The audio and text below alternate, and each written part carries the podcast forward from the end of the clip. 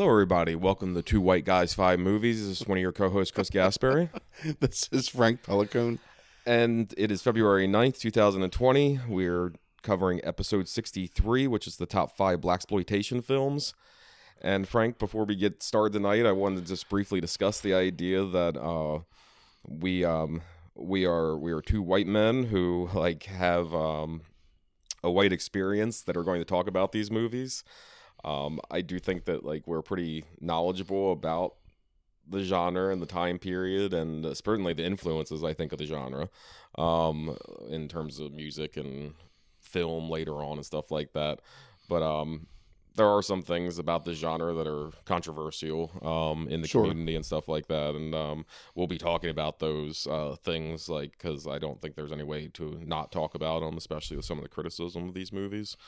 Um, so I just want to put that caveat out there that we um, we were we were looking at this from from from our perspectives, like you know, in our experience. Uh, so you decided that you wanted to do this. Um, uh, what was the rationale for like deciding to do this? I can't remember what movie I watched, but I thought it would just be interesting. Maybe it was a previous podcast. I don't know. I don't remember. I mean, I like. We've said this like ad nauseum, but like the '70s is my favorite decade of film, Sure. and most movies that fall again that like like Blaxploitation, like whatever, like Umbrella, were filmed in the '70s, and they have a '70s like sensibility to them. So Yeah. I tend to like them more, like just by default for that reason. I think there's some really good movies that came out of the genre. Like, I think it's a, I don't know, maybe it's properly appreciated. I it feels like it's underappreciated to me, and I think there's a lot of like directors and actors that came out of it that, and films in general that just don't get the recognition they deserve for being like influential or for really kind of like setting the stage for the next 20 plus years 30 years maybe of like film and culture Yeah, absolutely. I I I, I think you're right that um it's. It, I think it's in some circles it's properly appreciated, probably, but I think like mainstream wise, it's still this thing that like isn't really given a lot of respect. I mean, we'll probably talk. We'll talk about it here in a little bit. I'm sure when we. I, I think it's inevitable that you have to bring up Quentin Tarantino, right um, which um I know we're loath to do because you were done with talking about Tarantino, but it still seems like it, do, it does show you why I think Tarantino's power, though. That's like he does still have to keep coming up every once in a while. Sure. Um, It's- um, it's interesting because my i always talk to my mom about the podcast before i do it because i usually have dinner with my parents on sundays Mhm. and um, she always asks me like what movies are we doing and i tell her and she's usually seen like three or four of the movies Mhm. she's seen one movie on this list and it was because my grandmother loved it Hmm. of all things Yeah. um so i think it's like it's not something that you see a lot on like turner classic movies or no, amc or whatever you know i mean it's just well, it's it's it's weird. Just in the movies that are on your list here, it's like one of them is only on. Where'd you, where'd you watch the? uh the third one Yeah. it's on prime It- i rented it no no Oh, no, no no no no, no. Okay, so all right. There, there's a sub service of Prime called Brown Sugar Mm. that's um like a collection of like black themed like movies. Oh, okay. And um the third movie and the first movie actually were both Okay. free. Huh. So I got a one week trial for it that I'll forget to cancel. That's that's fascinating though, because like I look, I, I look, I, I'm I'm the one that like ends up like looking at these movies up a lot of times and kind of like letting you know like, hey, here's where it's at. Right. But that didn't even come up anywhere in my search. Is that service even existing? Like, and it's it's it's fascinating how much stuff is out there now in terms of streaming services and who has rights to what. Well, what Prime does, and they hide it in some ways, is they have niche services for like any specific interest. So a lot of times when I look up stuff, I'll get like, I don't know, like Asian splatter punk, like Mhm. streaming service, and it's, I don't know, fifty to sixty movies, Mhm. and you pay like two ninety nine a month, I think, for it Right. they're all like one week trials, so I always tell myself I'm going to cancel them, and then there's just another thing that gets added to my monthly right. monthly streaming budget. As as someone who just had to talk to Comcast this week because their bill went up like twelve dollars from the previous month, it, it it again did cross my mind. It made me think like I want to do that episode at some point. Like how I want Frank to sit down with his damn bills and figure out how much he's really paying, Yeah. like on all this stuff, because I, I I would be fascinated to know. Um, I mean, you figure it's worth it. Like, I don't know. hey, you get use out of it. I think. I mean, except for your Hulu that got automatically um renewed. Oh man, I wanted to cancel it so bad, but then I found out that um, I can't remember what the show's called. It's like the Great Lego Challenge or something like that. It's Will Arnett hosted show with people who have to build Lego things, and um, that's on Hulu now. okay, So I so, it's worth the ten dollars. Right. Okay. I think it's like twelve actually. I pay for it. Right. Right. Uh, Eleven ninety nine, I believe, is my Hulu. okay. So, but yeah, it, it, I, to back to that point, I the the difficulty in finding some of these movies, like I ended up having to, um, I'll just say I ended up having to torrent sweep or the third movie, Right. like, and um, I I uh, it was very difficult to find. And it's like so. There's this like little obscure service, you know, that Right. found it. I mean, um, a couple of the other movies were easier to find than this, but it's like there's some out there. Um, like so, I ended up watching a, a handful of other movies beyond these movies this week from the genre, and one that I remembered seeing at least mostly when I was young that I remember liking was um this one Trouble Man, um, about a black private eye, um, and it's uh very much of the time period, the '70s, but it, like plot wise, it's very much of just reminiscent of old noirs, just updated and um to to to the culture and to the time period itself, and um that was I could only find it on YouTube. Like somebody had put it up. Like it's nowhere to like rent or Yeah. like see. And luckily, it was a decent enough copy, but it was only on YouTube. And it's like there's so much of this stuff that just like isn't curated. It seems.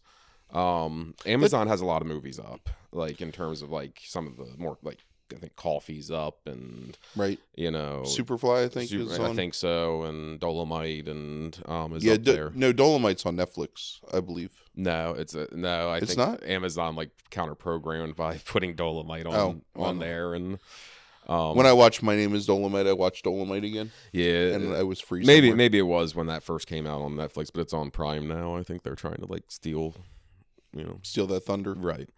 Um, but yeah, I, I, so I do think that like mainstream wise, it is still underappreciated, probably. Yeah. Um, but I wanted to talk to you a little bit about like uh, first the influences of this genre.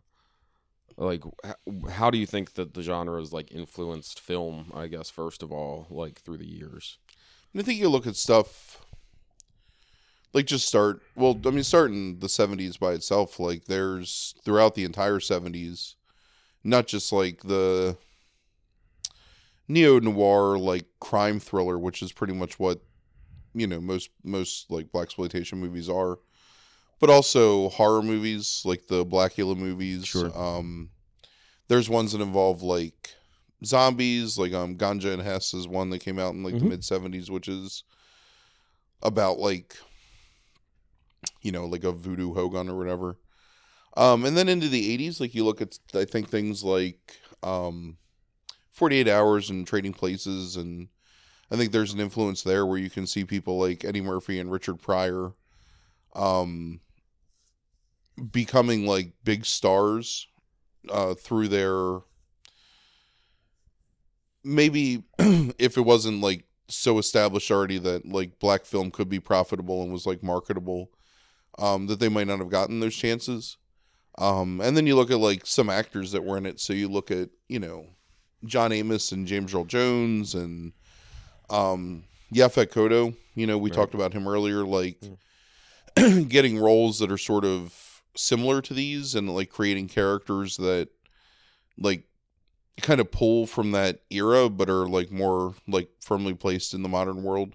Um we talked about um Yaphet Kotto's um uh is it Lieutenant Giardello? Lieutenant Giardello on Yeah, Homicide. Homicide. Hmm um where and you pointed out that like it even like references his past and it's almost like a reference to um a role that he plays actually in one of the movies on this list. Yeah.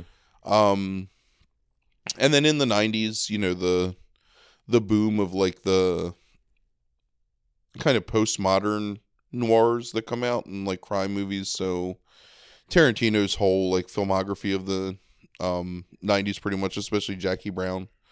Um and then other stuff like small films like um like Two Days in the Valley and Eight Heads in a Duffel Bag and things like there's just these small things that you can see like an influence from um the snappy dialogue, the sometimes like um absurd premise like Mhm. from a crime perspective. Um and then one of the the biggest influences I think is like culturally on like um like rap culture, like hip hop culture and music. Absolutely. Um just in not only like all the samples that are pulled from these movies, right. um but also just references, you know, like um Shaft, Dolomite, Right. um Superfly, um you know, I mean Foxy Brown takes her name from right. a film from this time. Yeah. Um, and even beyond rap, like um, Rob Zombie, who like one of the biggest users of like samples in his music, huge fan of Blaxploitation movies, and there's a bunch of stuff from Shaft and some of one of his one of their songs, and they Yeah. definitely pull like from the the dialogue. Um, Yeah, I mean, I, I know like Doom, um, MF Doom, like uses like a lot of samples, and um, we were just talking about it right before the podcast of one of these movies, um, Madlib, or you know, so it goes by Quasimoto at different points, um, for some albums, like like actually takes one of the songs from one of these movies and like you know kind of recuts it and like does a track on it. But like Gang Starr uses samples from like stuff like what is it uh what's it called Cornbread and Earl and Me. uh, Um, you know, uh, Hell Up in Harlem is like wide, like some of the music there is like widely sampled in hip hop. So it's like, uh, Truck Turner, um, is you know sampled like Yeah. really heavily. I think Dre sampled that even at one point. Like, so um, it's still like you know like uh, it's it's it's there like you know that music, and then just the music. The musicians themselves during the songs for these movies. I mean, just like alone for like the movies that are on your list, it's like you have um Isaac Hayes, right, Earth, Wind, know, and Fire, Earth, Wind and Fire, uh, Marvin Gaye, um, Bobby, Bobby, Womack, Womack, yeah, you know, um, JJ Johnson. Like it's like there's all these like you know well known uh, R and B and soul stars like that are doing the music for this stuff. Um, which is incredible when you think about it, like you know, because some of the time, some of these people weren't popular at the time that they were doing the music for this stuff. Some of them did have a name, you know, but ended up becoming bigger um, than they even were. And it's like the, the, the musical influence from the genre is incredible, like, Right. Long reaching, especially like its use of like um uh like interpretive jazz kind of to Mhm. like buoy scenes like it's Yeah. like you go a long time through the 80s where it's that like kind of like bumping like jazz score mm-hmm. to um crime movies Yeah. really just in general but like pretty much any kind of like heist or i don't know like time where somebody's got to like is like carrying out a plot and i don't know how else to say it but like you get like that that score you know that boom boom boom boom boom like kind of that's that was What ridiculous was it again? but Do it again. Ba-dum, ba-dum. Asshole. Um, like the like like like the jumping bass and like the I'm- wachikawa like guitar and yeah, I'm, Anyway. not, I'm, I, I'm- I have no no experience with musical theory. Like I get what you're saying. I have no idea how to word it myself. So, um, but it's a very driving it's both like upbeat but also ominous a lot of times like the way the score is like it's it's incredibly cinematic and i think that it's like something that when you hear it you init- you automatically associate like oh this is you know some seedy bar or some private Mhm. eyes like Yeah. whatever office or i don't know Right. I the, the only thing I have to add in terms of film is I think eh, you kind of mentioned it, but it's like as we've been recently off air talking a lot about like the 80s and action films and stuff like that of the 80s like like how much this genre particularly like the way it took some of these old private eye stories and then kind of up the violence and those Right. kind of things in them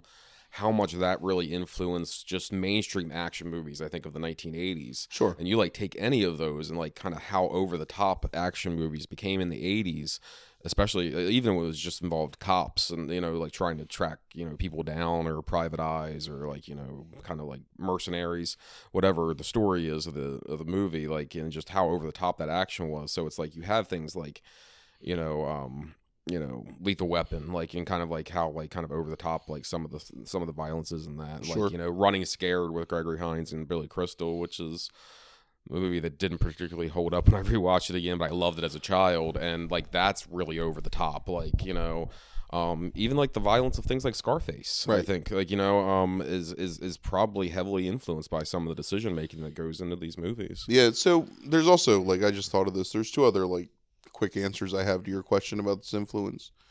And the first is um in film technique, Mhm. like in the way that things are filmed is that these movies were filmed a lot of times on location in actual cities. Mhm. Um so it was kind of like a large move away from what in, in, in, in inherently was like the difficulty of filming in like an actual like building in a city or in like the streets and that you know you didn't have to film on like movie sets or sound stages anymore. Like they could actually film in the real world environments and it lends like more of like a vital like realistic air to these movies. And they they they feel like you feel the I don't know realness of like the city around them and like all of them Yeah, um, and the other thing too is just in like the DIY approach of a lot of these filmmakers to getting movies made that they had trouble getting like major studio backing for, so they would just finance it themselves. Um, a lot of times with like loans or you know like through their other endeavors to like build up enough money to make a movie. And I mean, I, I don't think that can be understated, especially like through the '90s, where that was like a huge crux was people who that idea that if you have a camera and an i- and a vision, like you can make a movie. well, right. I mean, I and I think we'll probably end up having to at least a little bit more talk about like the history of the genre. I think when we get to this number three movie, just Right. because of how pivotal it is, and I think that we can probably go into a little bit more detail about like that movie and like it will back up some of the things you're saying and like be a little bit more clear and explicit you know Right. um as we talk about that but um yeah absolutely i mean I, guerrilla filmmaking to some degree is uh advanced by this genre i think Yeah. it's not not that it didn't exist already but I, I think that like some of the ways that they had to go about doing things i mean like really um kind of made strides and breakthroughs like in terms of guerrilla filmmaking. Yeah, I mean, you have people like Ed Wood and Roger Yeah, Corman through American International right who were doing things like that, who would go and film without Yeah. permits or Right. just kind of like find locate like didn't have location scouts. They would just find a location and be like, "Well, this is going to Right, happen here," yeah. and film it there. Um, but a lot of those things are filming fantastical like scenarios, like monsters and outer space and Sure. And- whatever. And, and honestly, I mean, like, like if you just take Ed Wood's example, I mean, kind of a joke. I mean, like, like, but the like, it, it's obvious the production quality is low. right, What's impressive about I think this is that this production quality, some things withstanding and some movies withstanding, is pretty high. right. I mean, despite all that. Yeah. But um, I don't know. I was, it was interesting watching these five movies again. Um, I wish I would have had more time to watch like others. Like I have some stuff in my queues that I kind of wanted to go back and watch just Yeah. for my own enjoyment. Like Right. after this, Yeah, and I I- I do want to get into a little bit about the creation of this and like um what was what was kind of happening before the genre um in terms of black actors and black filming but but I I'd like to do that probably when we get to that 3 movie and kind of just talk Right. about like the cuz I think that's part of its importance um is is is the change from the late like the 60s and, Sure. in, into into that movie but um you asked me a few weeks ago the question of like why they don't like why so many uh, these filmmakers don't get credit um, for like their influence on like an independent film, and um, I, I do.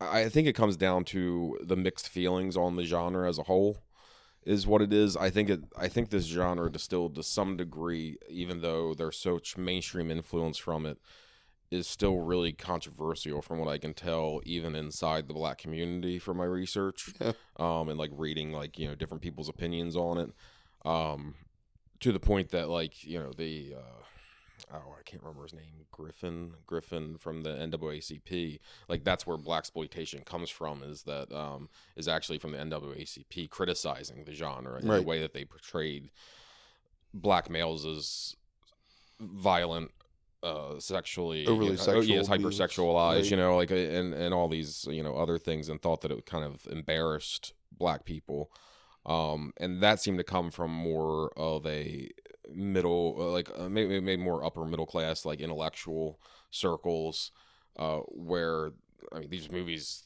the reason they kept getting made is because they're heavily popular among like everyday Sure. people um you know especially like um Did Did you watch My Name Is Dolomite yet?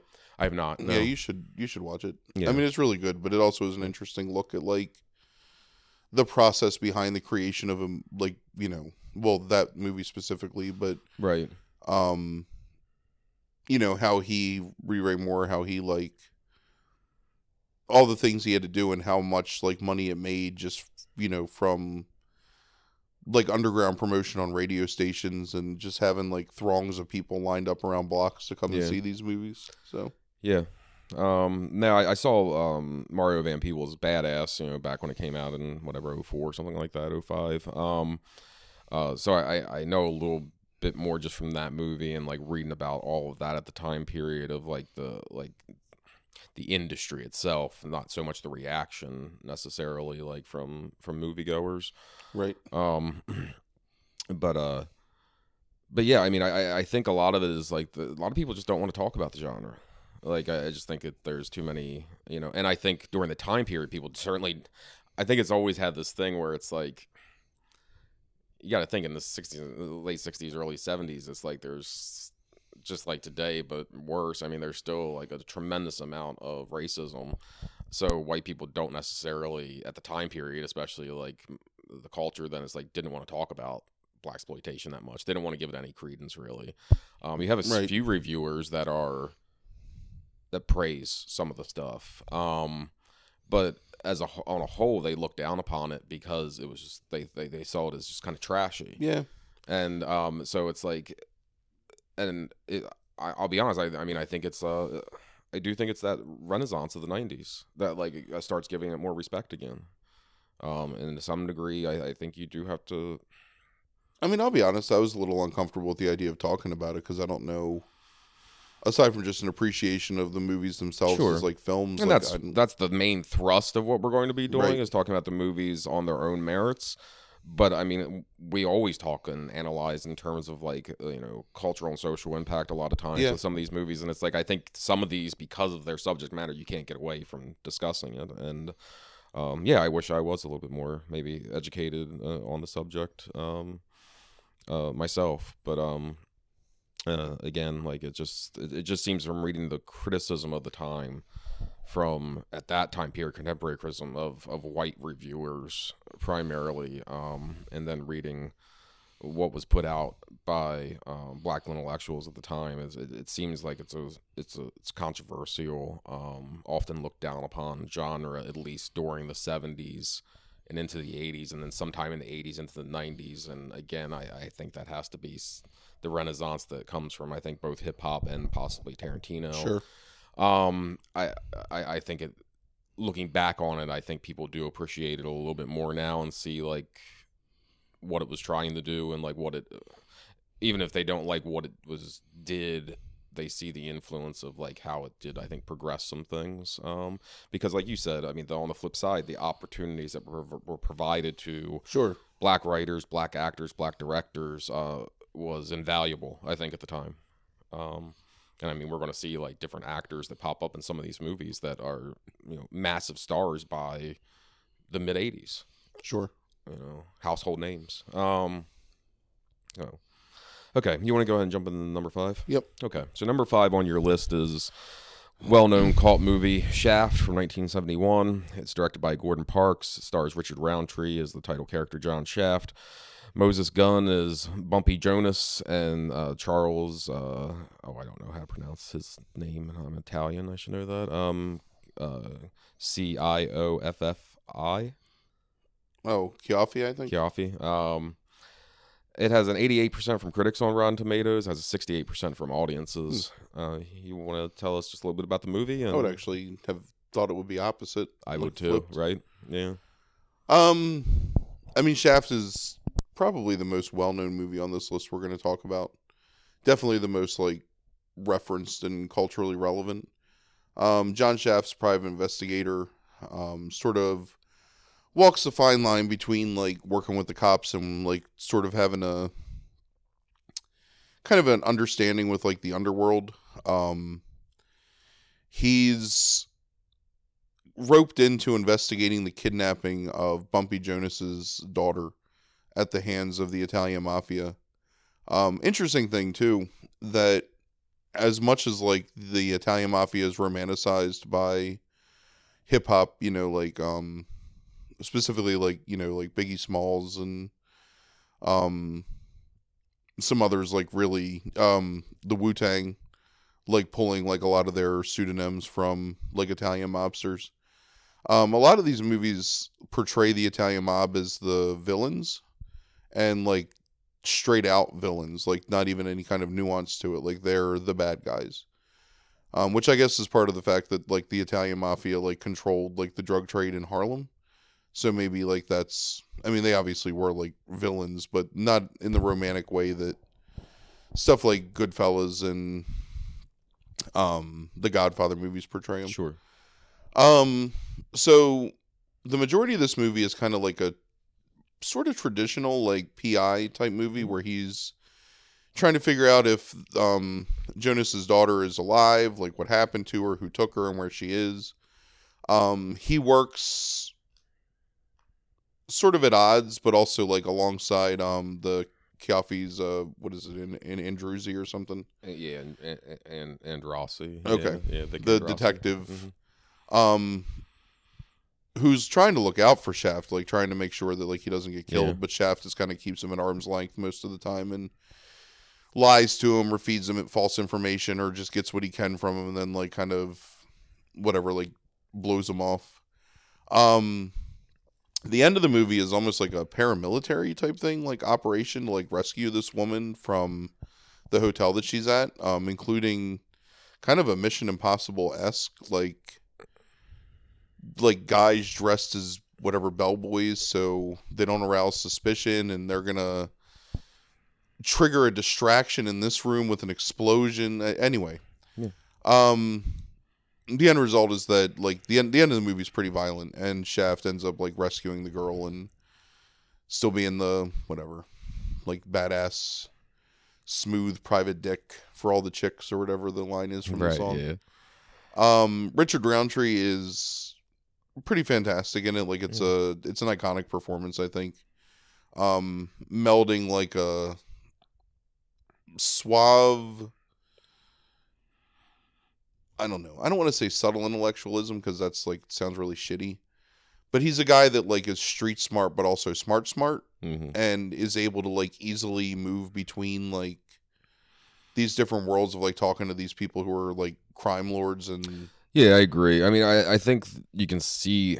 I think I think you're right. It's uh, when you say, use the word subtle with it. I, I do think there's some subtle code switching in the scenes that obviously is taking place, uh, depending on who he's talking to. Yeah. Um, whether you know, and um, but it doesn't.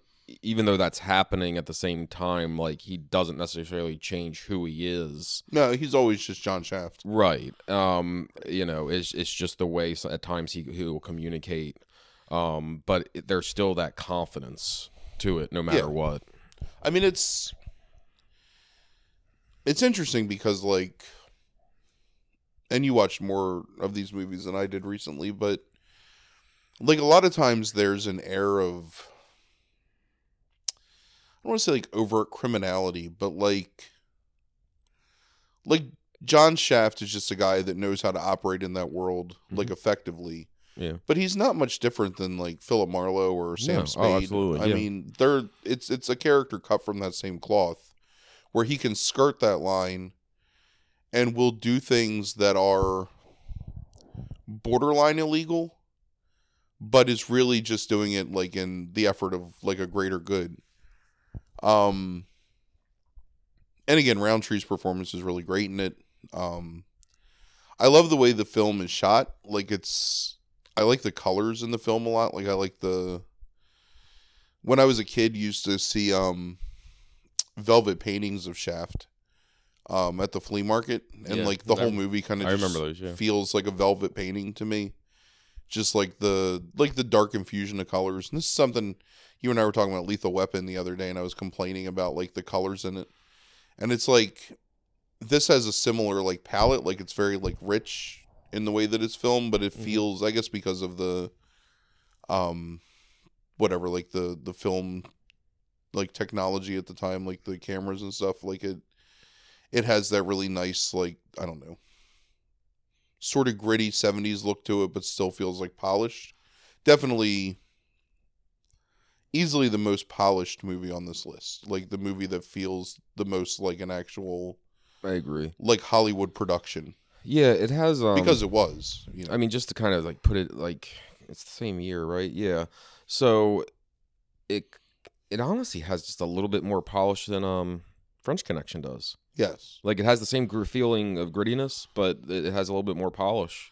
well on Um, purpose too though i think french connections filmed like that I agree. Yes, I, I think yeah, absolutely, I agree with you. But it, like that, it does have a little bit more polish to it. you're Um, not supposed to feel dirty watching shaft you're Right. supposed to feel kind of dirty Yeah, like you've gotten some of the whatever stickiness of that crime on you in French Yeah, Connection. but one of the other movies on this list and this movie, like, um, and I think you kind of mentioned it when you were, we were talking before we started talking about this, is that um, like some of the like the, the exposition or not exposition, um, the establishing shots, right, like like that show the city are absolutely like beautiful. So Like, I wanna- yeah. I really want to talk about that when we talk about the other movie you Okay, mentioned yeah, uh-huh, because that's actually a seminal part of like the filming of that movie. Right. But um, we'll we'll, we'll talk about Okay, it yeah, more in reference uh-huh. back to this. but yeah, I love the establishing shots in this though. Like, But um, yeah, I mean it's it it's a fun movie. Mm-hmm. It's pretty easy to watch. Um, again, it's it's a cult classic for a reason. It's because it's like s- some movies you watch, like especially things like Dolomite and um, Superfly and some of those other ones, like they feel like cheap productions. Like Mhm. they've they've they feel like exploitation movies. You know, like horror movies that you would see from Mhm. around the same time. right. Shaft is a like a real fully fleshed like film. Yeah. And it's just I don't know. I mean, which it's, which originally, and I from what I understand, um, I didn't do a lot of reading this, but I, I've read about it before. Apparently, was going to be a white actor, Uh-huh. and then once um, the number three movie on this list was like show that could be was successful, they ended up switching to um, Roundtree Yeah, pretty quickly, and which is weird because I don't know how it would have. I mean, unless they completely rewrote the plot, I don't know how that would. from what I sense. gather, yeah, I think things got changed on like in the weeks leading up to production and on the set and stuff like that. Yeah, Yeah. so they they changed it pretty quickly to kind of capitalize on like the the burgeoning um black audience scene, Yeah. like of the time period. Um, which I mean, which was pretty crazy. Like when you think about it, like how quickly they must have done that. Yeah, I mean, it really it's a cultural significance. Obviously, comes from the the score specifically, and sound the Isaac Hayes soundtrack. You know, Mhm. including like the the title song, um, which might be like one of the more famous title songs ever. I, think Oh, absolutely. easily like you know one of the most right. As soon as you hear like those opening like strings, like you know like what that song is, and like most people can quote lines from it. Sure. Um, and it's been parodied.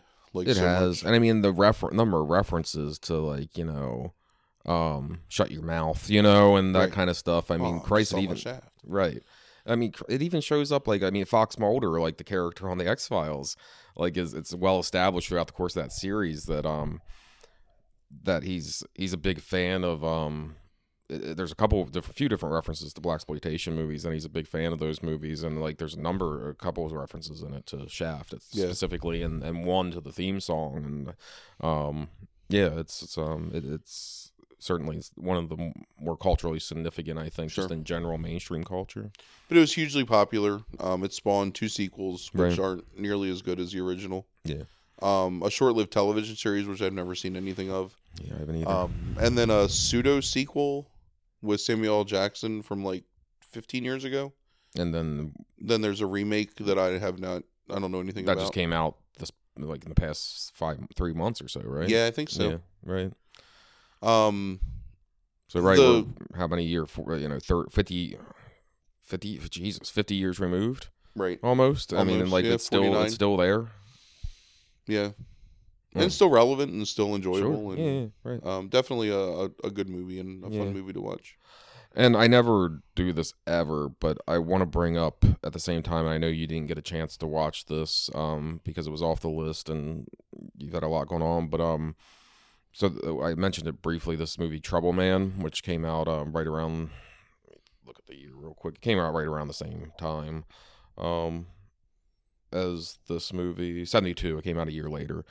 Um, it's a movie directed by Ivan Dixon, and it stars Robert Hooks, um, who does a phenomenal job in this movie um, of playing Mr. T, who is um, a private eye kind of fixer um, for the local black community, um, and kind of works as almost like liaison between the cops and the the black citizens, um, and kind of just like Shaft kind of knows the underworld well enough to like kind of like move in and out. Um, very similar to Shaft in a lot of ways in terms of some plot elements th- at times. Certainly like the, the same he plays serves the same function kind of the Shaft does in the community it seems. Um but uh worth definitely worth watching I think as well as something to kind of pair with Shaft in terms of like a similar character and stuff like that and I think Robert Hooks is absolutely amazing in this. It's like you could um I, I, I almost wish there would have been sequels with that character because it's it reminds me of so much from a character standpoint of like the noir detectives that like I love and a lot of people love. I mean like Marlowe and Spade and like those old Bogart roles, but there's such a um but but the, the way and uh, he doesn't talk a lot. He's a man of few words like a lot of those characters are but this mr t character. But i mean it's uh, so refreshing to just see allow a black man to, ser- to to play that detective role in the same way that bogart was allowed to play it um in in trouble man. And um a really phenomenal role um for him. The plot is you know maybe some elements just like Shaft, like where it's like okay, like you know, like Right. that's the plot. But uh, no, Trouble Man is definitely like something also worth checking out. and It's free on YouTube. Um, at a Yeah, um, decent cop, decent copy of it. But but I just wanted to mention that because um, it is very similar to Shaft. I mean, it's obviously like you know the the plot elements like you know are different enough, but it's like there's some uh, elements that are exactly the same, um, including like the kind of con- uh, confrontational relationship with the white cop who right.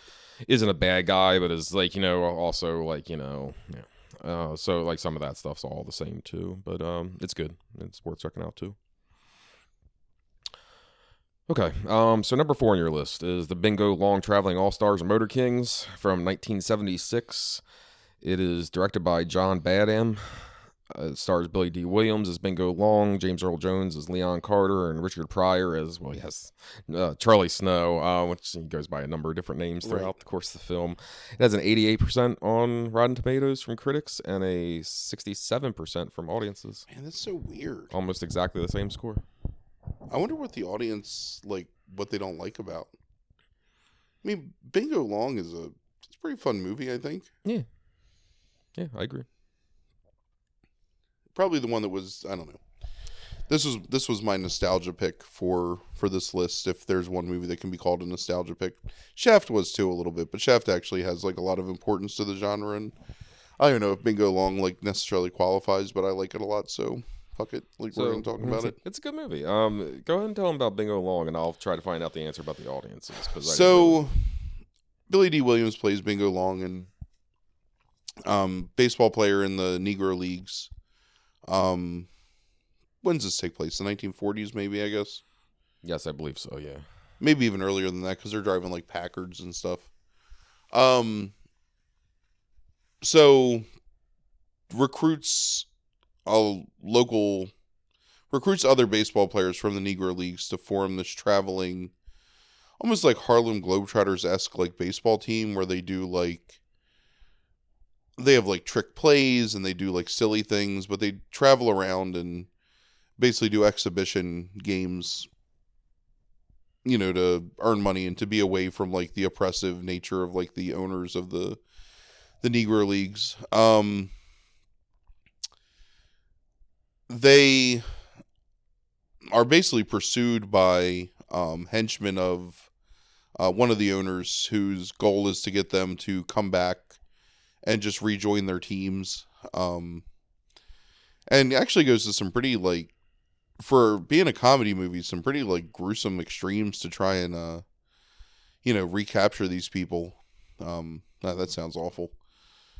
Um, to basically like convince them that they need to abandon this, you know, whatever, almost like vaudevillian lifestyle and come back and just be players in the leagues. Um, also an interesting subplot of a scout from the Brooklyn Dodgers, um, following the team around, watching um one of their younger players who's really talented.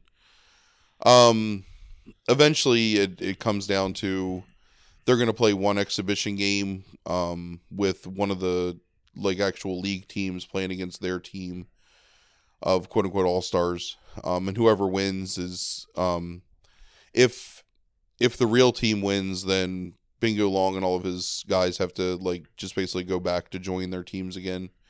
And if um, Bingo and his team wins, then they get to join the Negro League as an actual team um, which obviously they do, thanks to the um, last minute return of uh, James Earl Jones's character. Hmm. Um, so I saw this movie when I was maybe six or seven. Uh, my grandmother loves loved this movie. Um, I'm surprised that I was allowed to watch it because so I think it's rated PG, right?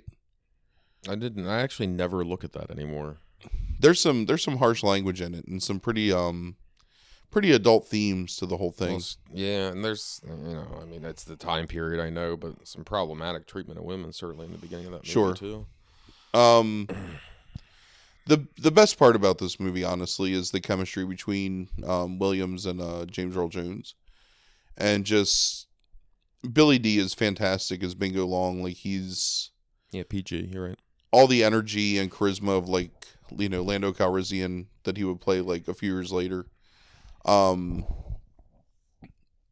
him and Jones just have an easy kind of back and forth, like they, you know, there's like a good camaraderie between him and the actors. It's just it's it's a nice like funny ensemble piece that actually deals with a lot of pretty adult and I don't know if controversial, but definitely like problematic issues like um the integration of black black players into like the white major league teams, which is a pretty major plot point. Like at the end of the movie, where this kid gets offered, which actually always like in hindsight kind of bothers me because it sort of like shits on the shits on Frank Robinson as being the first like integrated player. That there's just this random fake kid. Yeah, I've seen that mentioned in um in in, in a couple reviews. That... Yeah, it's it's it, it's a weird like diss kind of. I don't even know if it's a diss, but it's a weird omission or I don't want to use the term whitewashing, but like revisionist history of what actually happened. Sure. Um,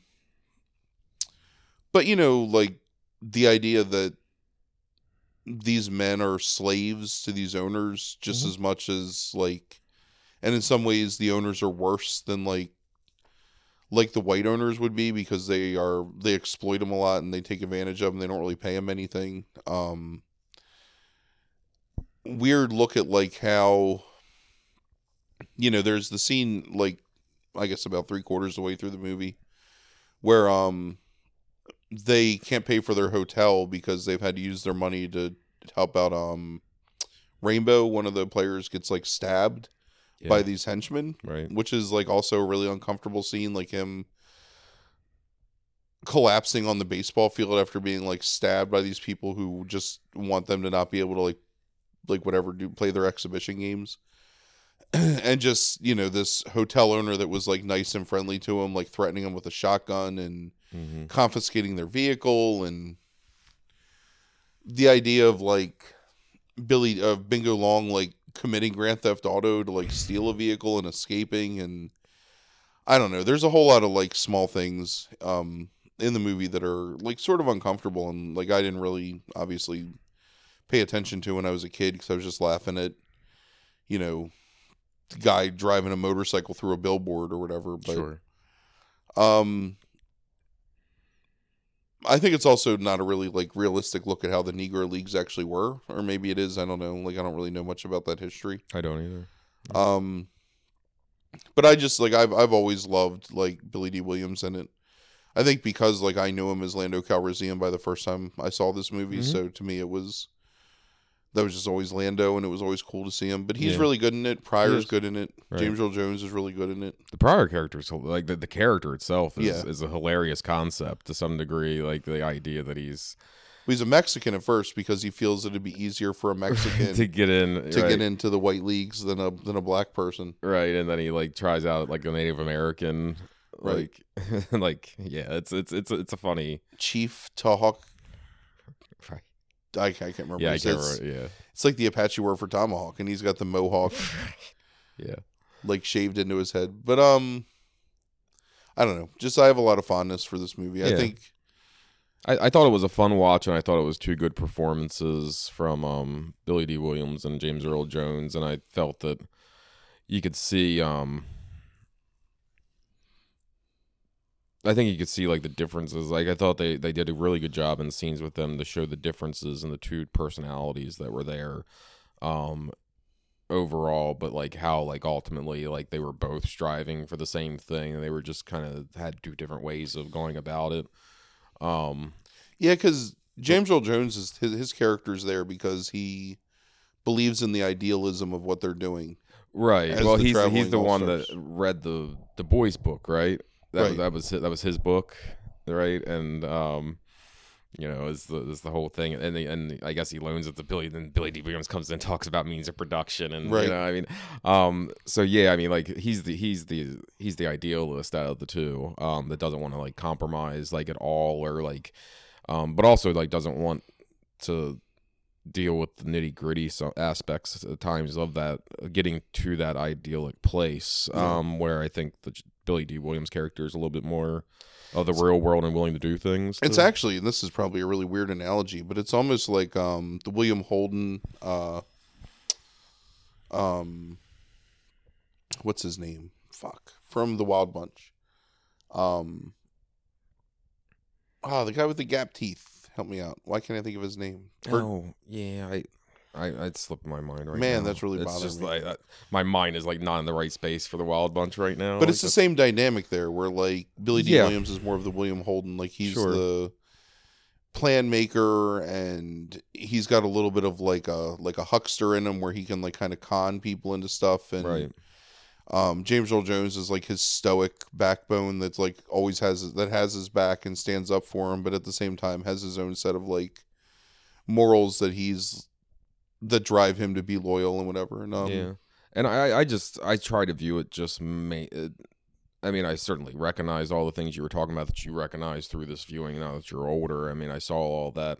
I try to still just kind of view it as like a as a as an action like you know or as an adventure comedy kind of Yeah. like which is what I think it's aims to be. sure, Um, so I didn't put a lot of deep thought into it, but um, um, I I certainly think there's some stuff going on there, uh, with like the mentioning of Du Bois. Like I think that um, and and and the and, and the black owners of the Negro League. I, I definitely think there's some some stuff there dealing with um. Booker T. Washington, Du Bois, and like that that Sure. debate in the uh, you know in the um in the culture, um, but I haven't put a lot of I, I just haven't put a lot of thought into it. But I, I think there's probably some really interesting things going on here subtextually that I just haven't had the, the brain power to to to um, um spend time. yeah, I know what you mean. Yeah, I mean, it's the other movie on this list that actually is like a Hollywood production and feels like one. yeah, Um, Yeah. There's a free version of this on YouTube that's a beautiful, almost HD transfer of it. Like it's perfect. So if you have any interest in watching it, like it's there. It's like an hour and 50 minutes, maybe. yeah, so, something like that. Yeah, yeah. It didn't feel like o- overly long though. I thought. yeah. I mean, I, I don't know. Again, this is one of my childhood movies. Um, and um, like the fact that she would always let me watch these like more adult movies because she thought it was funny to like Mhm. teach me curse words and Right. Yeah. um surprising like use of the n word in this movie though that I was like kind of taken aback by because I don't Mhm. remember that at all. Right. Um, and for being like that's why I How were you was- watching it though when you were a kid? Was it on television? No, it was a VHS. It was VHS. Okay. Yeah, it was one of those things. So we used to rent movies every weekend. And what my parents would do is they would movies they liked. We had you know the stack of like empty VHS tapes, and we had two VCRs. So we would they would record their movies onto VHS, and then give them to my grandmother to watch because she wasn't going to go rent movies or anything. Um, I remember when they bought her a VCR for Christmas actually. So she had um, like she had like uh Red Skelton, like um collection and this is I I saw Richard Pryor stand-ups with her and yeah like I think Raw or Delirious one of the two like I watched with her Mhm. which was really kind of adult but she was always like thought it was hilarious to like let me hear like profanity Sure. we actually so we went out to lunch today for my son's birthday and um we were talking about one of the first like when i was like four years old um and i was kind of learning how to like phonetically sound out like words. Um i read the word like i read fuck you on the side of a 7-eleven but i sounded out fuck like phonetically and was trying to figure out what it was and Uh-huh. it was just me sitting in the back seat with like my grandmother like laughing her ass off with me like fuck fuck fuck fuck fuck.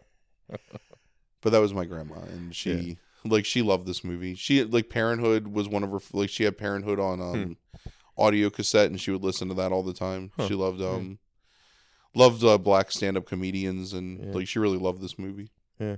Huh. so, So not a lot to say about it Yeah. other than that just it's it's it's enjoyable Roger Ebert had some things to say about. it. He gave it a two and a half stars out of four. Yeah. Um, he says that it works so hard to be entertaining, um, is so determined to be funny, colorful, poignant, and nostalgic all at once that it almost succeeds in outrunning itself. It begins with a wonderful premise. Um, you know, a team of stars from the Negro Baseball League walk out of their tight fisted owners, set up shop for themselves. But then it's more than willing to entertain us with the hijinks of the stars than through the intrinsic interest of the story. We fear there must have been more and it must have run deeper than this movie will allow. But as I say, sat through it, I almost began to feel like a member of one of the All Stars' first white audiences, laughing at the cut up antics of the players, but never seeing the hurt underneath. Badham's direction is unsteady, his continuity is sometimes confused, and he blows a lot of lines by having them spoken off screen for no apparent reason. Bingo Long is fun, it's pleasant to watch, but it cakewalks too much on its way to the box office. I mean, I guess it, it it made a phenomenal amount of money for the Yeah. time. Like it was like like 15 million, which is probably like 200 million in today's terms. Like if Yeah. you hmm. look at the like whatever inflation. Do you think Ebert is looking for somebody to be revolutionary here when maybe it wasn't the right time necessarily to be right? Like, like the fact that this something like this gets made at all in 1976 is not a not a foregone conclusion necessarily. Right. I- and and I just wonder if he wants them because I do think, like I said, I think there's something deeper going on here. If you're really watching it for that, like I think there's like coded language at times that it's like if you're really looking for it subtextually, there there's there's stuff going on here. Um, and I but I think he wants it to be more transparent is how I'm reading this. Like he wants it to be focused on upon more. Yeah, I mean I the, I feel like I'm beginning to like learn a lot about Roger Ebert over the past like whatever 2 years we've done this. Yeah. Year plus. Um just especially like how he views movies in certain time periods and I think this is a time period where Ebert wants everything to be meaningful and impactful and socially relevant and I mean I think this movie tries. Yeah. like where he says it tries to be it almost like outpaces itself or whatever however he phrased it. Um i don't I, I think it's just trying to like subtly talk about things while still be like overly entertaining so the more people can see it. I mean one of the things that like i've like i kind of learned i think or like maybe my opinions have changed but I think sometimes you have to like be entertaining to a wide variety of people in order to get your message across, even if you got to bury it under like a bunch of whatever, like slapstick and Right. whatever comedy. That's that's certainly how I see the strategy here. But I also like I feel like there's definitely some good dramatic moments in this movie. Like this movie's not Oh yeah. a hundred percent like just a wall to wall comedy. Like there's Right. definitely things where you know, like you feel for their struggle of trying to like basically free themselves from the oppression of like these these tight fisted like and homicidal in some ways like owners. Like they the James Earl Jones character is kidnapped and held in a funeral home Right. by the thugs that he has to like Not not that that's not played for laughs at times though. A little bit, but there also is the whole idea that like this man is sending people to like kidnap him. Sure. You know, and not the first time that they've like kidnapped somebody. So Yeah. I don't know. It's um Well, I mean, I think another movie that I watched. I don't know if you ended up getting a chance to watch that either, but um, I rewatched Cotton Comes to Harlem that Ossie, Ossie Davis directed. Um, I haven't seen that in a long time, and um, I, I forgot how much uh comedies in it, and not that the, the novel itself doesn't have like some of that like um really weird, almost like French comedy. It's like it's, it's very it's it's very bizarre at times. Um, but um, like that's another one that like you know kind of masks some of the deeper uh trauma and meaning and stuff underneath uh the comedy uh, and um and, and I certainly think that's part of the strategy here. Sure. is is to do that, and I think I guess Ebert just wants it to be more open uh, about dealing with those issues. And like to your point, like when you're trying to appeal to a wide audience, I think sometimes you have to do that in order to Right. get it through. I mean, certainly, I mean we have a long history of that, and every like you know different time period. Like certainly they were doing that because of the Hays Code in the 1940s oh, there was yeah, a lot of different things that like ended up having to be talked about in code, you know, and and and hidden. So I mean, it's like, I, but I, yeah, I think Ebert, you're right. Like I think he's this during this time period, he's um yeah, he wants he wants people like to, things to be socially impactful. Yeah. Okay, so number three on your list, um, is the movie that pretty much like kicks off the entire genre as a whole. It is uh, Melvin Van Peebles, uh, starring and directing in 1971's Sweet Sweetback's Baadasssss Song. Like I said, it stars Peebles, uh, Simon Chuckster, and Hubert Scales. It has a 75% from critics on Rotten Tomatoes. The audience score is not available. Um, It's interesting. do you want to tell people a little bit about this movie and uh, what you think about it? So it's the story of um titular uh, Sweetback character um who's raised in a brothel uh, by prostitutes, more or less. Um, he's taken in as an orphan and fed, and then like raised as kind of their like butler, kind of. Um, raped at a young age by an older prostitute, um, because he has like like a, a large dick, kind of. Um, that's where the nickname comes from because like he's really good at like having sex. Um, as he gets older, he's a performer in the brothel. Like he does sex shows with the prostitutes. Um, one of the weirdest, like most, uh, this movie's plot is like nonsensical for the most part. So there was a a black person was murdered. So the cops, who are friends with the owner of the brothel, want to take Sweetback and pretend like they're bringing him in as a suspect so that the black community will think they're doing something even though they're doing nothing to solve the murder. And then they'll bring him in and let him go because they don't have enough evidence and that's like their plan. But on the way there um, they pick up a black panther um, who they beat and that causes sweetback to beat them and then sweetback becomes a um, fugitive. And the rest of the movie is basically him like eluding police capture um, and going through like various um, interactions with different people, including the Hell's Angels, oddly enough, um, some homeless people, uh, other like I don't know, like prostitutes, um, some really weird some actually some really revolutionary, not not revolutionary, but really eh, maybe revolutionary is the right word. Like focus on um double exposure and like image flipping and messing with like the speed of the camera in terms of like his escape. Um It's definitely what was reserved to or like was part of the avant-garde more th- so than anything that would be put out in theaters necessarily. a lot of um really interesting and something that I I, I had forgotten like happens in the movie where it feels like he's talking to just like he's going up to like random people on the street and like asking them if they've seen Sweetback because it's kind of like the cops are looking for Sweetback and they're like all Mhm. like nah I don't, I don't know him I, no, I haven't seen him. A lot of repetition of lines, which is very avant garde, where it's almost like they filmed multiple takes of the same scene, but then just show those multiple takes, like different reactions. Um, the scene where like you kind of meet Sweetback's mother at the end of the movie and find out that his name like may have been Leroy because she may have had a Leroy, but when the kids get too old, they they get taken away, Mhm. and then that scene is like repeated. I mean, it's probably for like five minutes, like her just saying the same lines over and over, and shots of like all these children around her Yeah. while she's like shelling beans or something. I don't know what she's doing. Right. Um, pretty pretty graphic in terms of like its sexual content.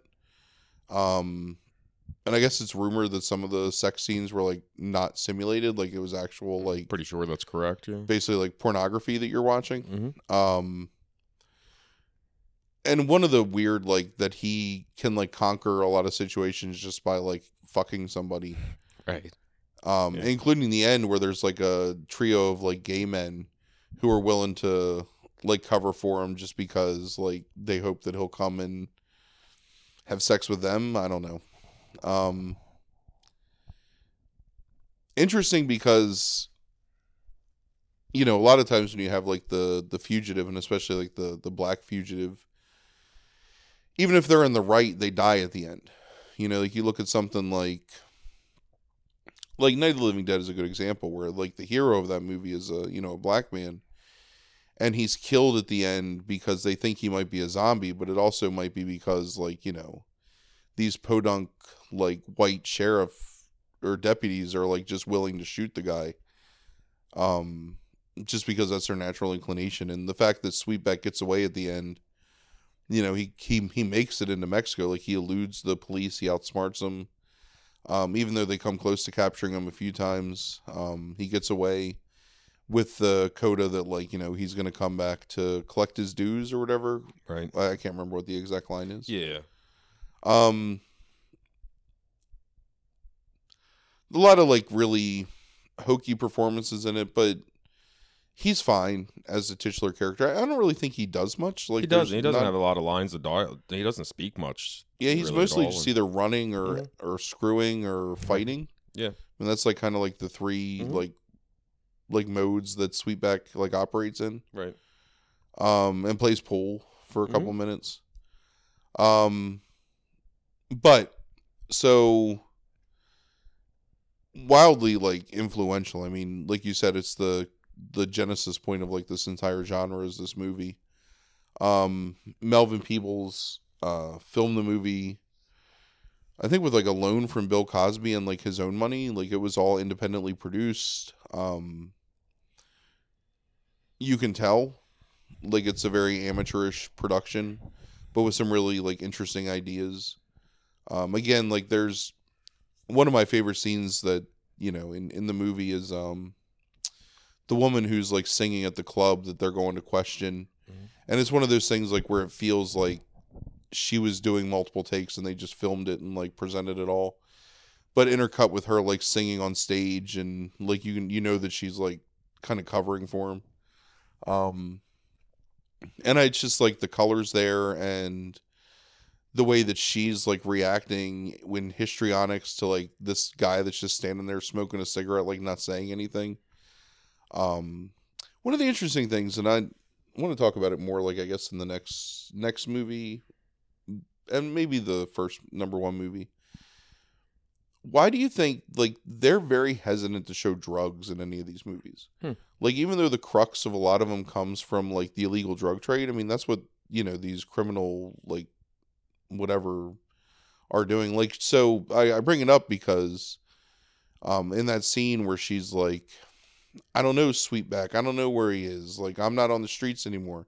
And she's talking about how she's clean and she's showing her arms like so she doesn't have track marks. Mm-hmm. But you never really see drugs in any of these movies. Almost Yeah. like like they'll show anything else, but like that's the taboo is showing the actual drug itself. Does that happen in mainstream movies though too? At the same time period? Do they really show? I'm trying to think. Does is French Connection? Do you really see the drugs in French Connection? you s- like small times where like um when he's shaking down the bar and he's making people put everything on the bar like and you the- see like pill bottles and like small Yeah, bottles of coke right, and like yeah. weed and whatever Hmm. um I don't know. That's interesting. but i guess it's really like scarface that's the the floodgates for Yeah, the, eight- the once you get to the 80s, like it's like you see Right, coke mount- mountains of coke everywhere. Right, yeah, that's because they were all doing mountains of coke they just like sure. they had they had photo reference I don't know why Scarface. Scarface is the, the movie that like comes to mind. Do you know what movie comes to mind for some reason? Fatal Beauty. Do you remember that movie? no No, it sounds familiar it's Whoopi Goldberg and Sam Elliott. oh Um, right right Yeah, yeah yeah that's the when I think of like so like Coke in a movie, like and like how much you see of it. Um, that's for some reason that's what comes to mind. i think about robocop a lot Yeah, that's a good one. yeah Yeah, I also think of Running Scared, which I mentioned earlier, because there's like tons of like coke in that, like where they're like tracking down the Jimmy Smits' character, who's like the Right. drug dealer.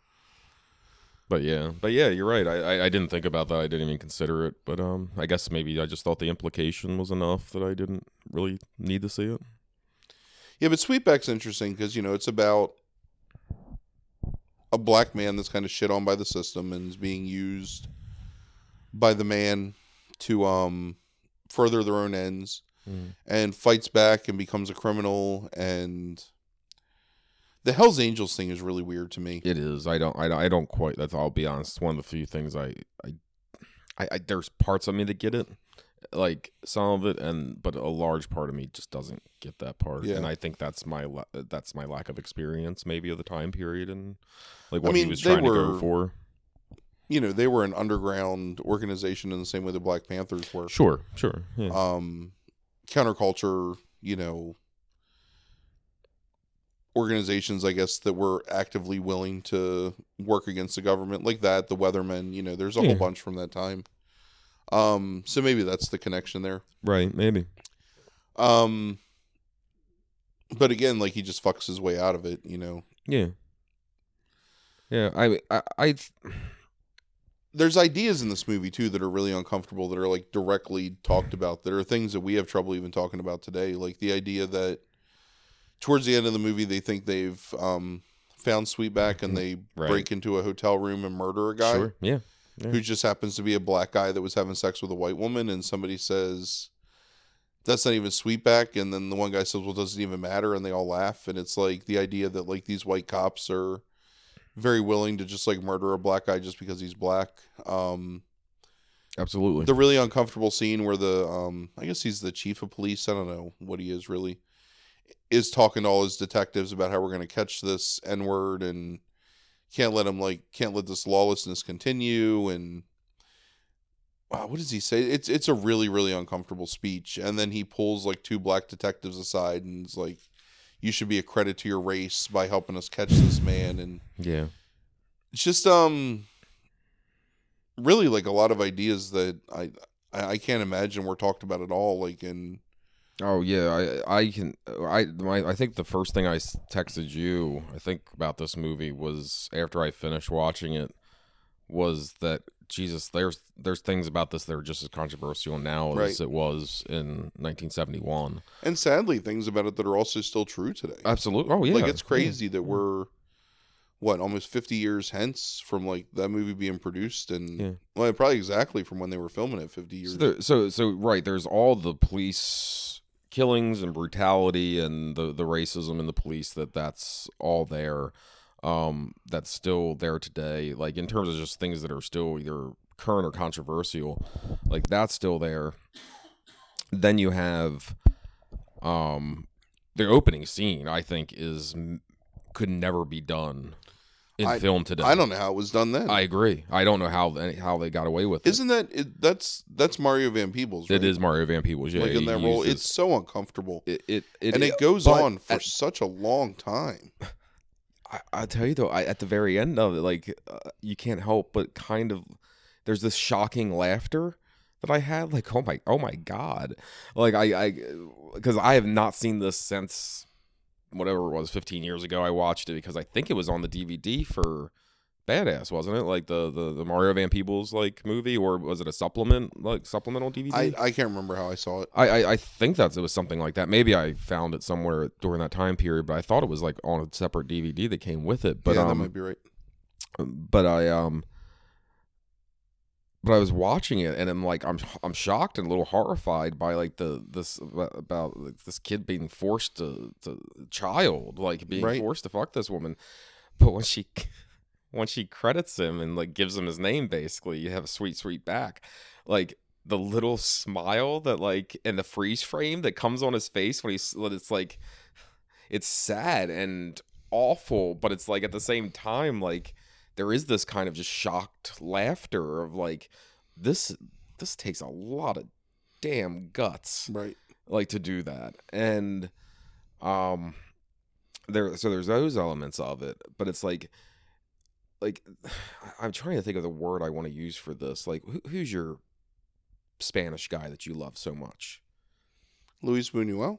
right like there are elements Jesus. Like anyway, you know how I feel about some of his movies. Right, like right. I, I'm being dismissive a little bit, but it's like he's a he's a fantastic filmmaker. But it's like his impressionism. That's what I'm trying to think. yeah, Like, the impressionistic way that he films sometimes like makes me roll my eyes, and there are elements like this of that in this to me, where it's like there's these vignettes because that's what it turns into is a series of vignettes Sure. almost That's as, all as, is, as, he, as he's on the run, and it's like there's a plot to that point, and then the plot is just a series of vignettes. But there's elements of like that kind of like you know like um impressionistic nature where it's like it's just like it's it's making statements and i think that the statements today are just again is like kind of controversial and shocking as they might have been in 1971 and this movie gets criticized for heavily for um uh, from different groups of like starting this genre and certainly the stereotypes that go along with the genre the hypersexualized male like you you said like it's like he fucks his way out of everything right. um Fucks or fights. right but i mean it's like if you when you look at like and like this movie becomes um really big with the panthers and stuff like that you know i mean like that they show this like to like new recruits and stuff like and you can You were expected to know. This right movie. yeah it's like you know and you can see why i mean like you know i mean this is about empowerment Uh, yeah he fucks his way out of everything but like there is this sense I, I think what he's trying to show is there is a sense of power to this Right. in the way that he can do that be you know like and I mean, at the end, he does outsmart the police just by like switching clothes with the the hobo in Mexico. and sure yeah. Still escaping out into the. but yeah. I, but but the idea of like you know it's like even like the the music like you know come on feet like there, there's that there's that there's that um That terrible song. um Come on, feet. You know what you're doing. right run Help from, me out. run from Feet. yeah i i but it's like uh, but in some ways it's brilliant in this like again in like in this kind of like expressionist way It is. it's brilliant right.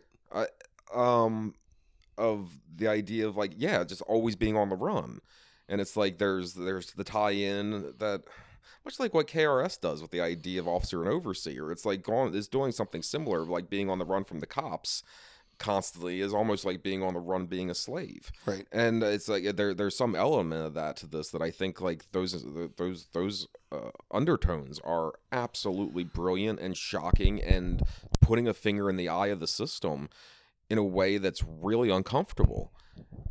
That being said, I mean, as a movie itself, I don't think it's very good. No. No. You know, but I mean, in a way that it's making a statement and it's making a strong statement. Like he's pulling no punches with any of this stuff. Um, it's um powerful. Yeah, it is. It- It's difficult to watch at times, and it's um,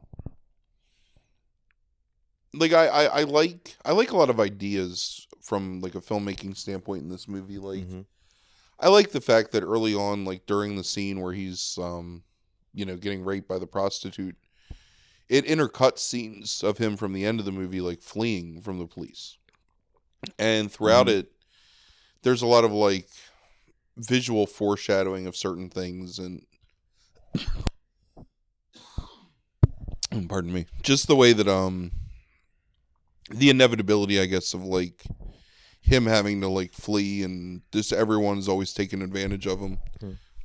i guess is you know people's metaphor for the way that like he feels that black men were treated and you know i shouldn't say the way he feels but you know the way that like black men were treated in society Hmm. like you're you're good enough for the white woman to have sex with because it's like a whatever it's a taboo or- Taboo. Yeah.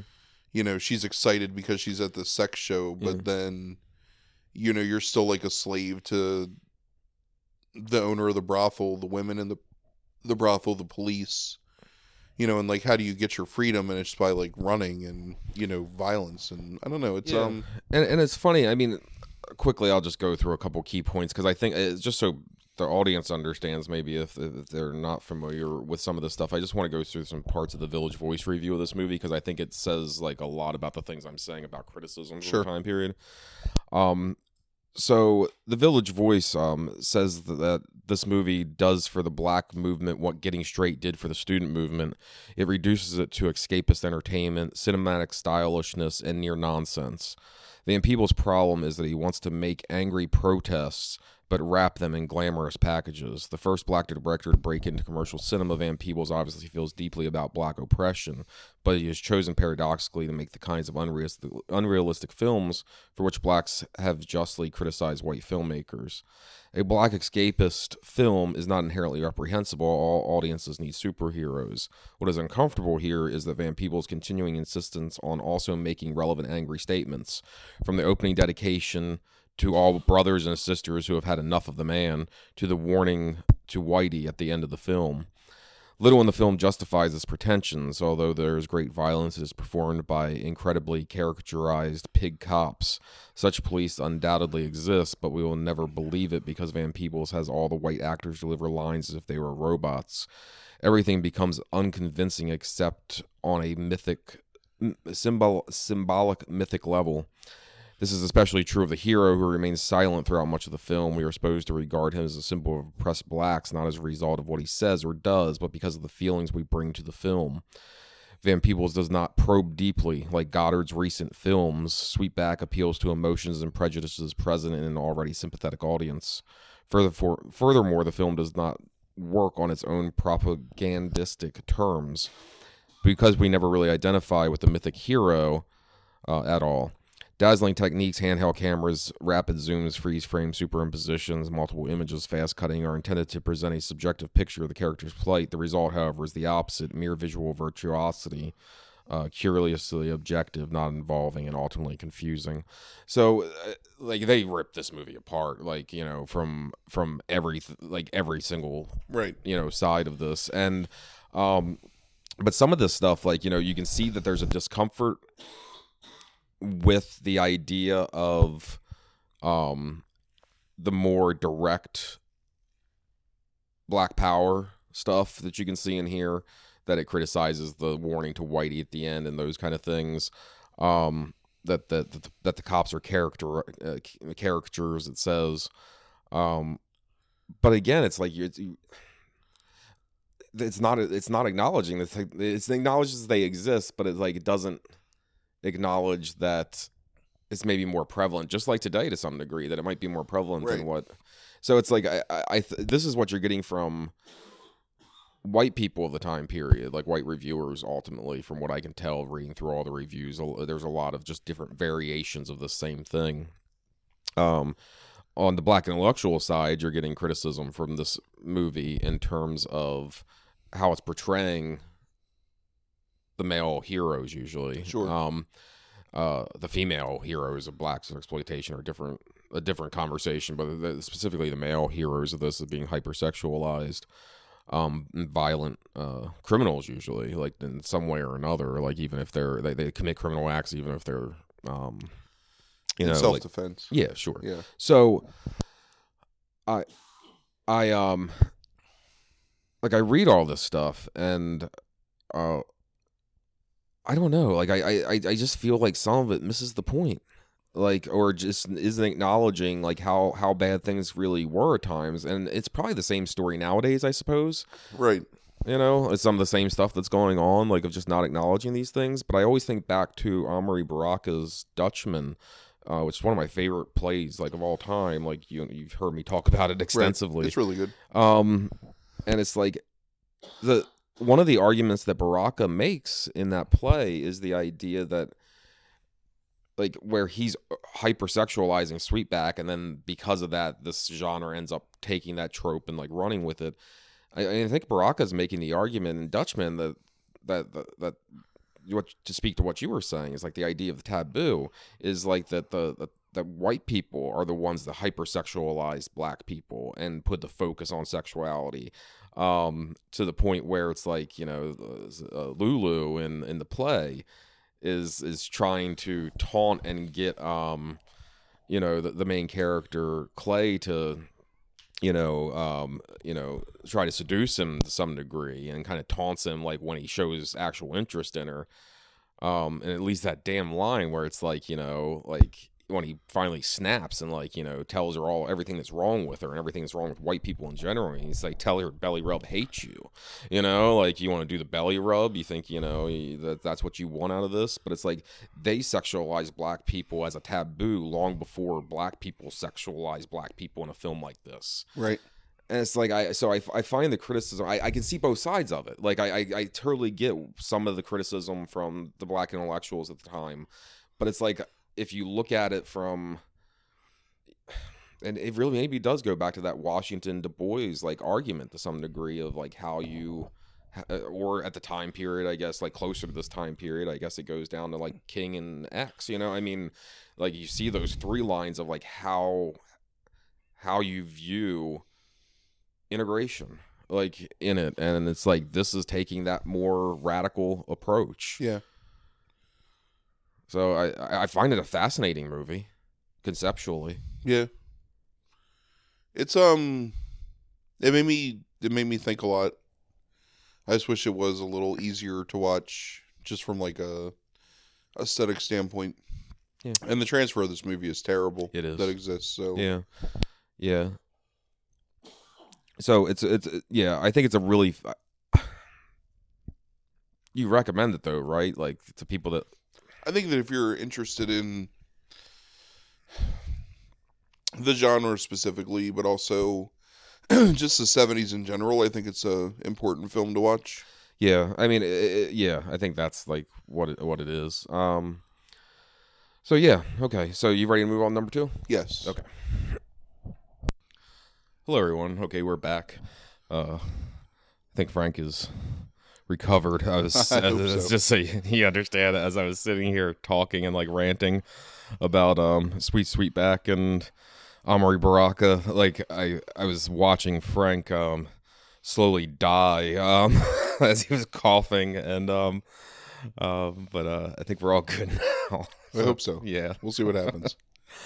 Okay, so number two on your list is 1972's Across 110th Street. It's directed by Barry Shear. Stars Anthony Quinn, Yaphet Kotto, Paul Benjamin, and Richard Ward. Has an 80% from critics on Rotten Tomatoes and a 79% from audiences. Hmm. So this is actually so far the uh, well no Sweetback was 75, but it's it's it's the lowest um, out of the critic reviews. So you want to tell us a little bit about the movie and what you like about it? Um, neo noir takes place in uh, the early seventies about these three three men who conspire to rob a mafia bank um, in Harlem. Uh, that's where the 110th Street um, comes from. Was like the dividing line, I guess, between uh, Central Park and and Harlem. Right. Um, Which is an old adage apparently in the city that the only people that cross 110th Street are uh, criminals and cops. Like if you if you're going into Harlem, it's you know um, was was I'm assuming like kind of like a racist kind of like Yeah. adage. Like Which this movie plays up that idea, yeah, um, especially of the racial divide. right. Um, the three criminals like successfully robbed the bank, but end up murdering uh, two mafia accountants and um, three members of the like the black crime organization, Doc Johnson's like criminal organization. so it's a pretty fast paced movie because it takes place basically over the course of a day, where uh, it's a race between the cops trying to find these three these the three like bagmen or whatever and bring them in and the mafia trying to find them so they can kill them and get their money back. Um Yaphet Kotto plays Lieutenant Pope who's a young idealistic uh, black officer that gets assigned the case just because of the the press of like a black officer investigating it like plays better. Um Anthony Quinn is the aging Captain Martelli who's a sort of racist um, long-term detective who's investigated crime in Harlem for like a really long time and has a relationship, albeit like an antagonistic one with the criminal element, um, including like taking graft from him at times and Mhm. um, but uses that to his advantage to like solve crimes. Um, to solve crimes and also it's a really interesting character um not to do, jump too far ahead but because he also does seemingly this he, he there's something mentally where he makes a distinction between citizens and he does seem to take care and try to look out for the black citizens like Right. not you know of of, of, of the community well, it said early on that like there was a riot and he was the only one that was willing to go in there and try and calm it down, and he was able to successfully like sure relieve like these tensions. So there's deep racism in this character, but it's like also n- not he's he's not the worst person in the world. right, it's similar to the racism that's in um the Danny Aiello character in uh, Sure. Yeah. uh Do the Right Thing, Absolutely. where I it's agree. like a Yep. it's portrayed as an inbred like learned racism that's just existed over the course of time. Yeah. And not born out of any like real animosity or disdain for people because of the color of their skin. Sure. Not to say that he's like always portrayed in a good light, but No, not the at all. But you know, but it, but does it is have- more nuanced than just what the cops in Sweetback, let's say. Like, right. Yeah, he he does have kind of a redemptive arc like towards the end of the movie. Um. So really, that's it. I mean, it's the the criminal element led by um, DeSilvio, who's the um, son-in-law of the capo of, or he's like a he's a capo for the head of the mafia family. Yeah. Um. He's a sadistic, um, kind of man child that like really goes well beyond the pale in terms of like torturing and inflicting pain on people. Um, and then Martelli and uh, Pope trying to take the police aspect, um, where the Kotto character is trying to do things the right way, and Martelli's like just falling back on his old um, strong arm tactics of like beating witnesses and forcing confessions, and Pope is trying to keep him away from doing that stuff. Um, pretty pretty taut, fast paced movie. Um, some really great scenes, like inside of tenement houses and row homes and whatever you call them. Um, you know, with like the mafia chasing down these men, like finding them and like holding them and torturing them to find out like who else was involved. Um, interesting storyline with uh Harris, who's the head of the three that like robbed the the bank, um, where he's sick and he's really just trying to get money so he can support himself and his wife. Um, and that's tragic too because she ends up getting killed in a shootout when both the mafia and the police like kind of converge on his location. Um, really like long ending with him evading police and causing like some pretty ridiculous destruction. It kind of veers away from being in the same way that Shaft kind of turns into this weird like paramilitary exercise at the end. Like this is, I mean, he's got this Thompson, and he's just shooting people on the streets and shooting people on the rooftops, and he blows up a car, um, that's got the the two like black criminal henchmen in it, and it's it's I if I have any real criticism of the movie, I feel like that went on for way too long. Like that pursuit of him by the police and his eventual um eventual death at the end. I think that's fair. Yeah. Um but really just like a well well paced, well plotted crime thriller. Um you can see a lot of influence in it in terms of the dynamic between like the police and the criminals and the way that like it's written. Um the focus on the criminal element as being more than just criminals like there's a effort to um humanize and provide backstory to like these people especially the three who end up robbing um the worst like botched robbery like it doesn't make any sense like Yeah.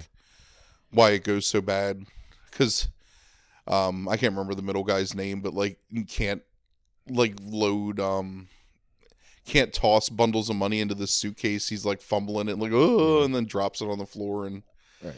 that's what leads to um harris shooting everybody Yeah. um, one of the interesting, like most interesting things about this movie for me is this is one of the first uses of Arriflex cameras in filming, um, where they were more lightweight and shoulder mounted, so Hmm. they were able to film in tight hallways and Hmm.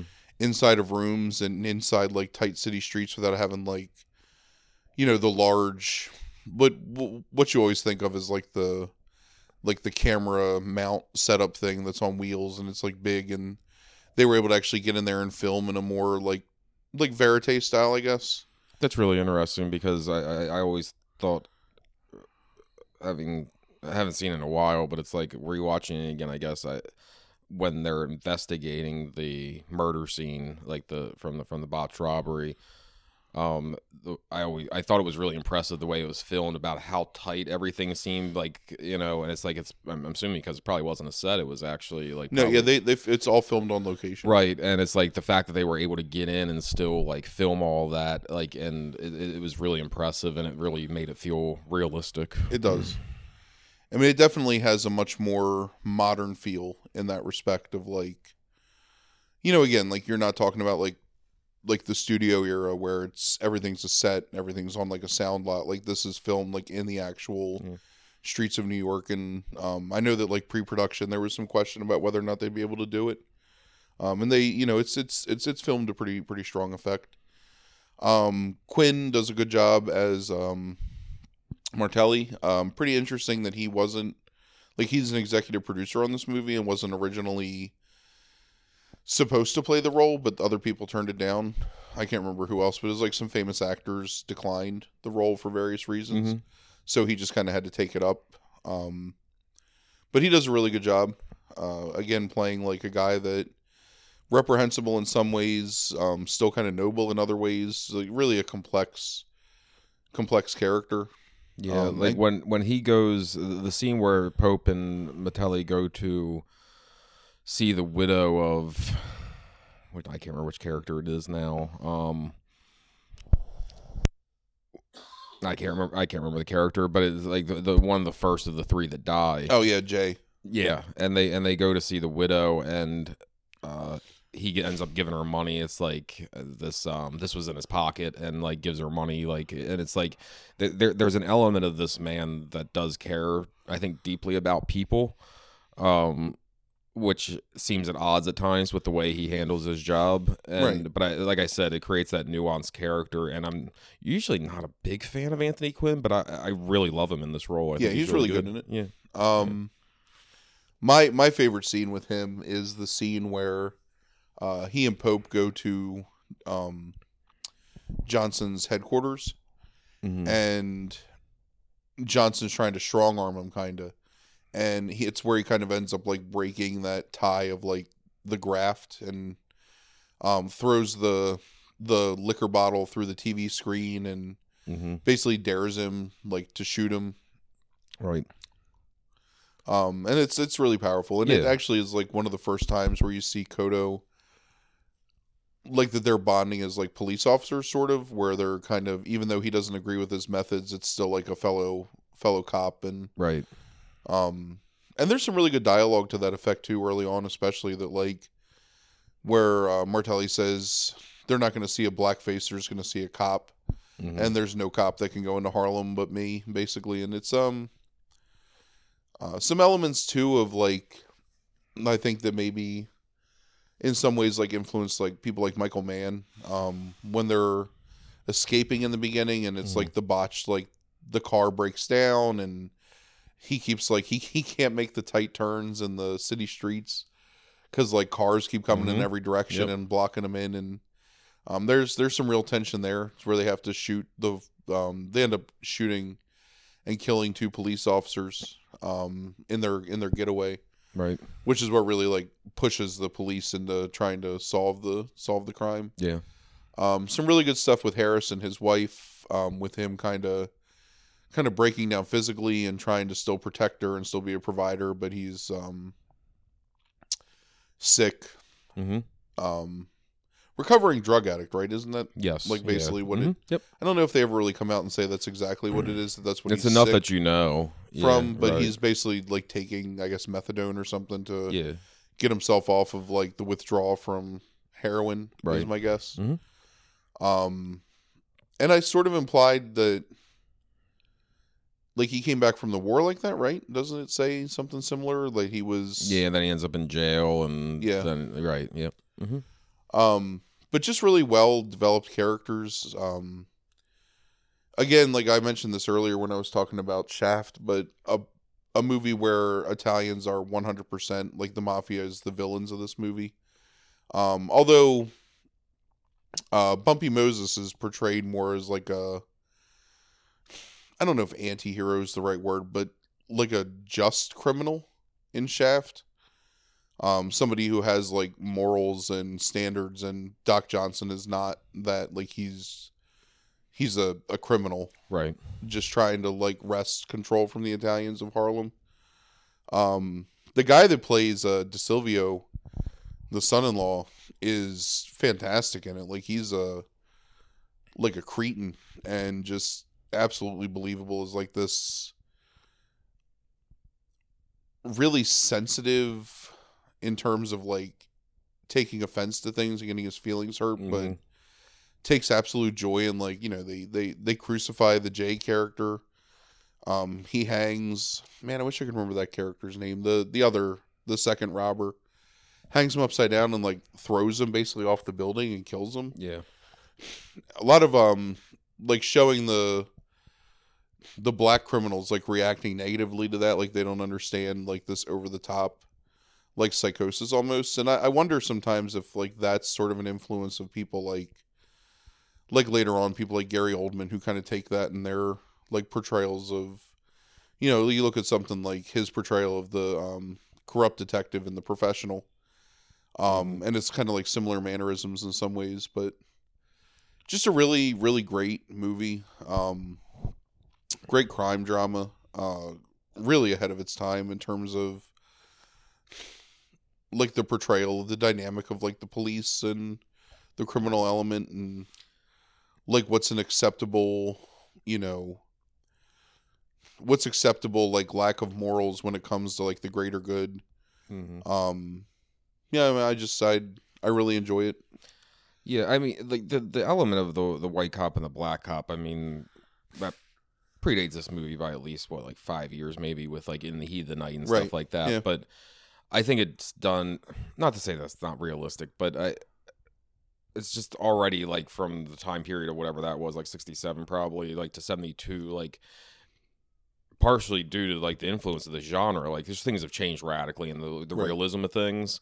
Um, and we didn't talk about that with Sweetback because we talked probably, I, or I talked probably too much about Sweetback, but it's at, at the same time, like I, I think you go to that like Sidney Poitier, like being like the the primary like you know like black actor of that Right. time period, and he had to be portrayed to white audiences in a very specific way, and there was always this kind of like it was, just, it was strategically done. I think to make him acceptable for non-threatening yes, non threatening to white audiences, and I think that's also an important thing of Sweetback is like just breaking through the idea of being threatening. But in this movie, I think it's like this that that relationship is portrayed in a slightly more realistic way, and um, I think that's really interesting, and I think it makes it maybe even more valuable to me than in the heat of the night. Um, in terms of that the, that relationship. But yeah, you're right. It's way way ahead of its time. It's the only thing I was thinking when I was watching this is, Christ, this feels just as modern. I mean, like this movie feels modern. Like it feels like it like Right. You know take away the 1970s look of the cars and the everything. It's like and the, the establishing shots again. I love in this movie, like the the ruined beauty of Oh yeah. the the the tenement houses and all those kind of things like is just like what you would see in um the Baltimore productions of Homicide or The Wire and things things along those lines. Um Kotto is really solid in this. Um strong character, strong performance, I think. Uh we talked about Giardello earlier. It's like this this feels like what who Giardello and Homicide Life on Yeah. the Street would have been 20 years prior.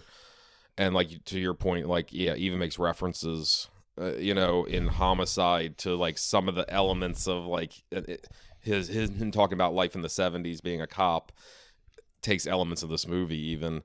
But uh, I also think that there's things that like don't it don't get enough credit with this movie is how they portray the criminals. Um, you're right. Like there's a sympathetic portrayal uh, to these criminals to some degree. It doesn't mean they're not doing actions that are wrong, but like they're doing them for reasons that are socially conscious. I think like they're like they, it's like even if you don't agree with the actions, you can understand what Sure. drives people to maybe do these things. Um, to support their family, to get out of the the dead end nature of like this job that they have. It's- Sure, right. I mean, yeah, there's so yeah, it, it's um like there there's those elements to it. I, I I think that like the way you talk about like the way that it's like the some of the t- scenes build tension is way ahead of its time. Right. Like getting down into like kind of like you look at something like Kubrick and The Killing, which I think he's trying to he's taking this like that a lot of noirs do, but it's like the systematic approach to things of like showing you all the details that lead to them committing this heist or somebody solving this crime. And it does that in this uh, tension building way where those are more kind of like f- like just this factual documentary style kind of showing.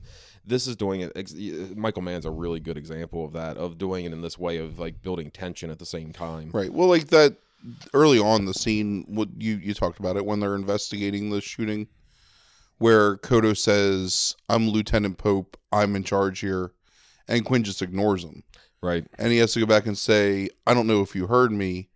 I'm Lieutenant Pope. I'm in charge here," and he just basically like dismisses him again. Mhm. And it's that great scene where the um, I don't know what what his Yeah, he's role the is chief. the he's the chief, chief. of detectives. Yeah. pulls him into the bathroom and has this conversation with him and Quinn has like kind of like a mini like breakdown almost because he feels you know I'm I'm old I'm 50 we're both 55 or whatever Right, he says yeah. and what happens to us next like what do they do with us Mhm. um you talked about the establishing shots like one of the greatest things is um sort of like the sweep into the city and like going through the streets to the um the use of the uh 110th Street song. Mhm. Um, bad version of that song, I think. Like I don't like The, the, the version that's po- been popularized in re- in the past twenty years by Jackie Brown is is the superior version to me of that song. But with with and him, one and one of my favorite soul songs. oh, ever. it's amazing Yeah. with, with with him singing the across 110th Yeah, Street and not it being like a right. choir of like Mhm. women,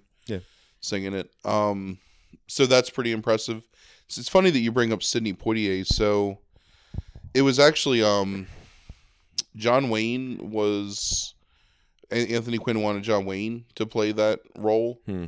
um, and also Burt Lancaster, and they passed. Mhm. He also had cast Sidney Poitier to play um, the Pope role, Hmm. and there was kind of an outcry among like the residents of Harlem because like they were really involved in the production because they were filming there, Mhm. and that's when he relented and cast Yaphet Kotto. So Hmm. What was the, the what was the outcry?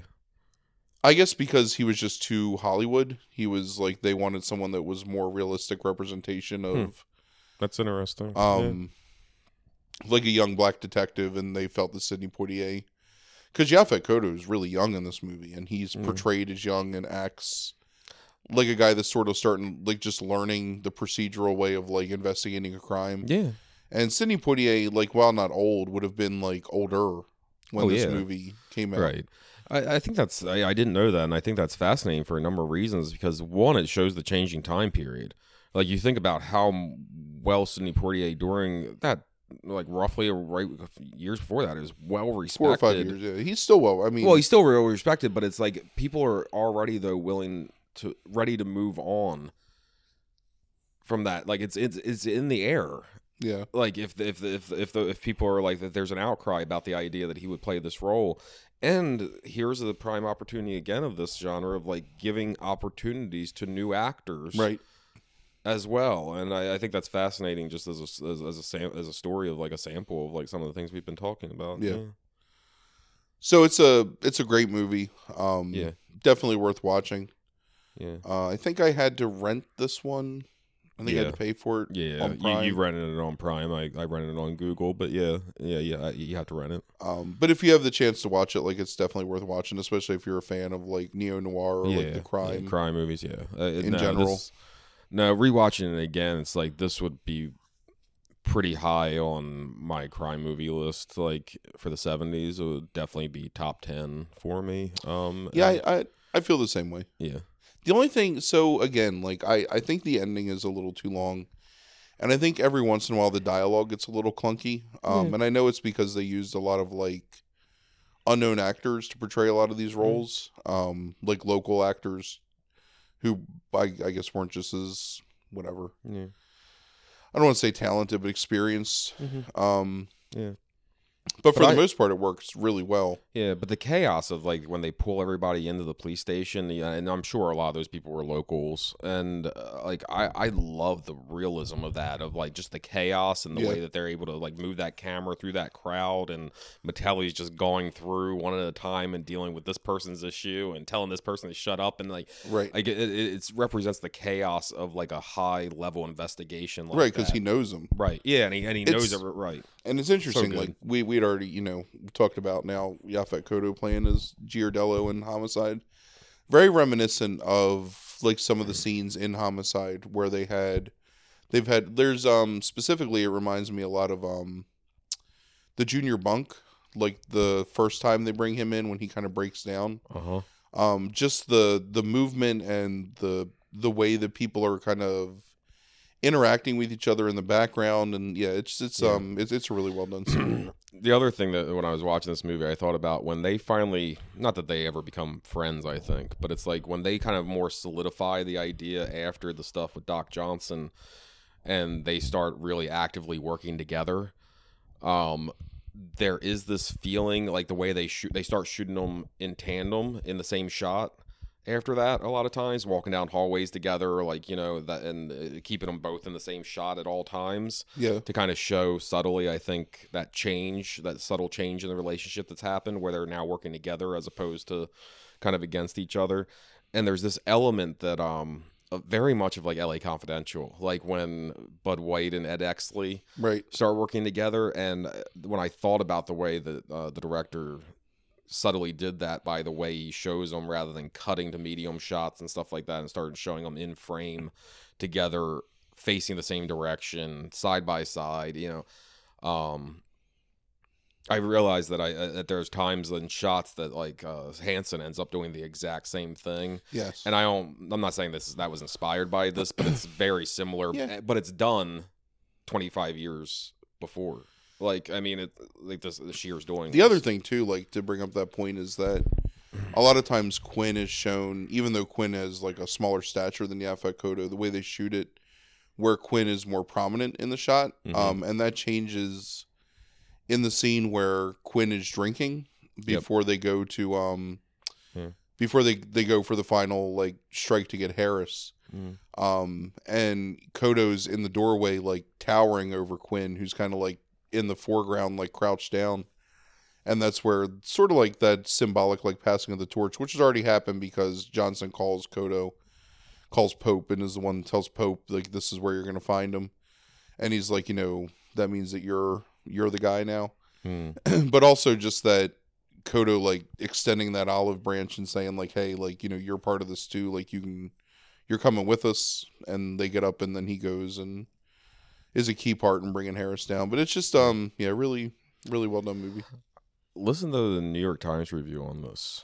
Um, Rod, it's Roger Greenspun as opposed to Canby, but um, Greenspun says that the film manages it wants to be unfair to blacks, vicious towards whites, and insulting to anyone that feels that race relations might consist of something better than improvised genocide. By the time it is over, virtually everyone has been killed by various means, but mostly by a machine gun that makes lots of noise and splatters lots of blood and probably serves as the nearest substitute for an identifiable hero. People don't fare so well. When they aren't being killed, they're being tortured either by the rest rest of the cast or the director, who tends to observe life as if through a distorted lens or in extreme close ups that reduce faces to nervous twitches, tense lips, and the like. Sheer style runs very close to genre parody. But about personal violence, it is almost hysterically serious, and audiences for whom hatred is enough to turn 110th Street into a very popular movie indeed. So much and so much nonsense has been written about the black exploitation film that I hesitate to point out what may be the one perfect example of the type but across 110th Street, produced, written, and directed by whites, really does exploit its situations and its actors and even its violence in a desperate ripoff of the latest news about death in our cities. I mean, that guy's writing from a very personal point of view of somebody that lived in New York at the time. So Mhm.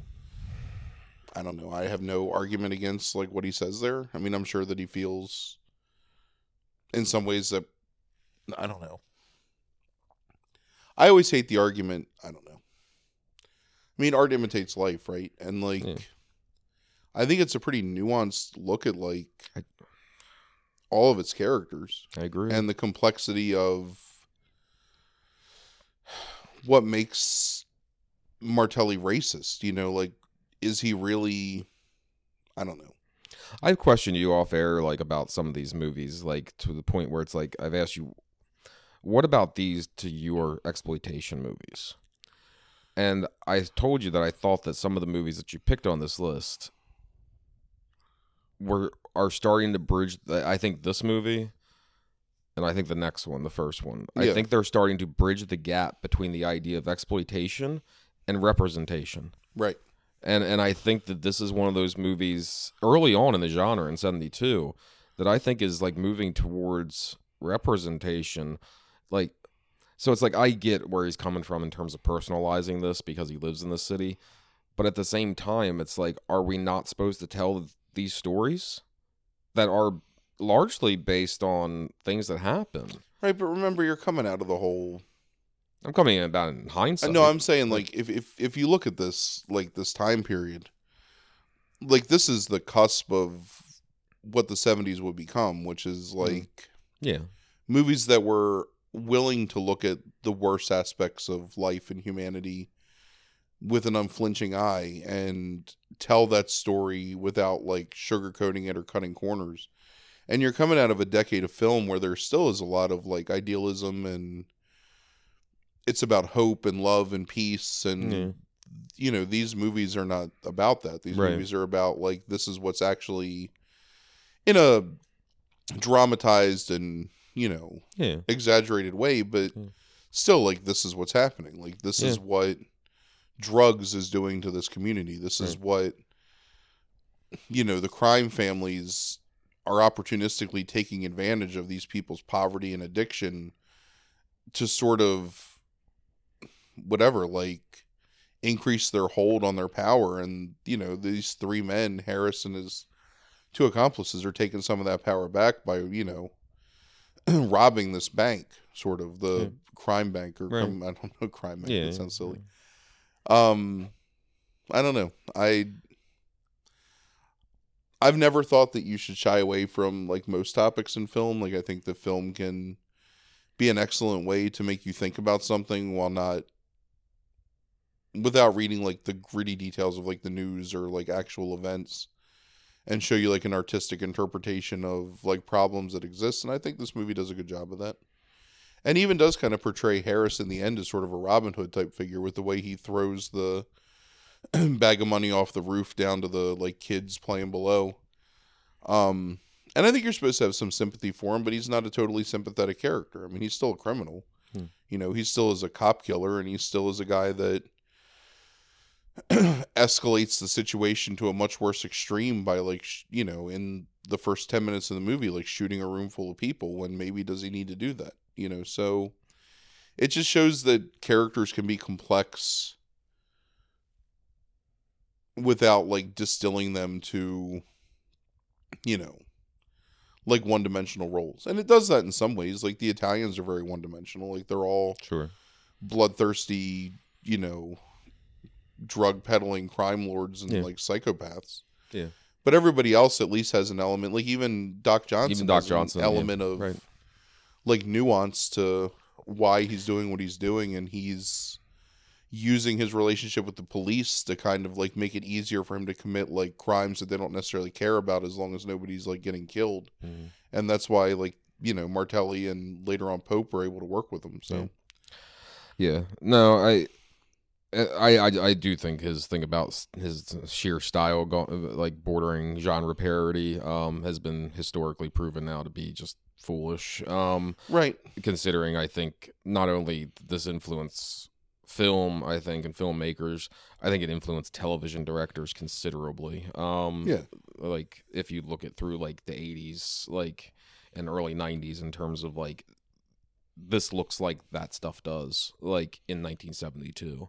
I mean, all this stuff Mm. shot in location is very technically impressive. Yes. And the way that they can shoot like inside of like shops and on the streets and in buildings and everything just feels like tight It and does. immediate And, claustrophobic. Yeah, it's and it's it's yeah, Yeah. it's extremely well done. but again, like Yeah. I don't know. I mean I can't think of a good analogy to today, but there's a lot of movies today that, you know, maybe 30 years from now we'll look back and think like, "Oh, well, how could they not have seen like how important it was to Yeah. talk about whatever?" right. and we kind of cast like a more negative light on it just because like it feels to i'm trying to think there was something i saw recently that was just like reference after reference to to trump and to like our modern political climate and it just felt so hackneyed and overdone and i wonder if maybe like you know far removed from today like maybe i'll look back and be like oh okay well i understand like why the director was doing that whereas now it just feels like cheap to me Yeah, I, it, yeah, I understand what you're saying. I feel the the two popes subtextually does some stuff at the very end of that movie after telling just like a pretty simple story about like these two characters. Does some subtextual stuff at the very end of it. Um, like the very very end. Uh, does some some textual stuff that's like making a comment. I think on modern world politics, like you know, because it's not just um it's not just here that like kind of like we're going more Sure. like you know and towards uh, uh isolationism and stuff like that i mean it's uh, happening in a lot of places so um but it's certainly like making that point and i and I, and I you know it's just kind of like oh, okay got it like you know but um i didn't think it was necessary to throw it in necessarily but you're right like maybe i'll look back and like you know in a historical context and think like oh that was you know it's probably worth doing you know maybe it was like you know a little pressing or It's something also in 1972, like, who was seeing this all the time? You know, you had the news on for 30 minutes a night.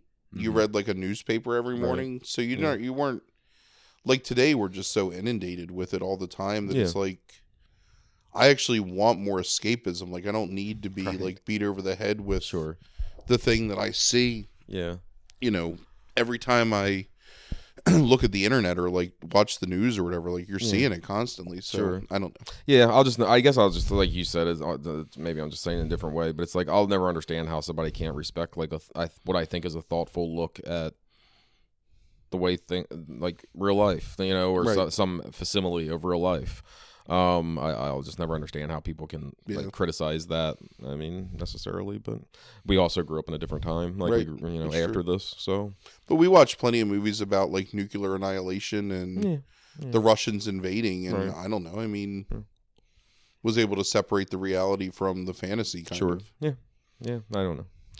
Okay. So, number one movie on your list is 1975's Cooley High, directed by Michael Schultz.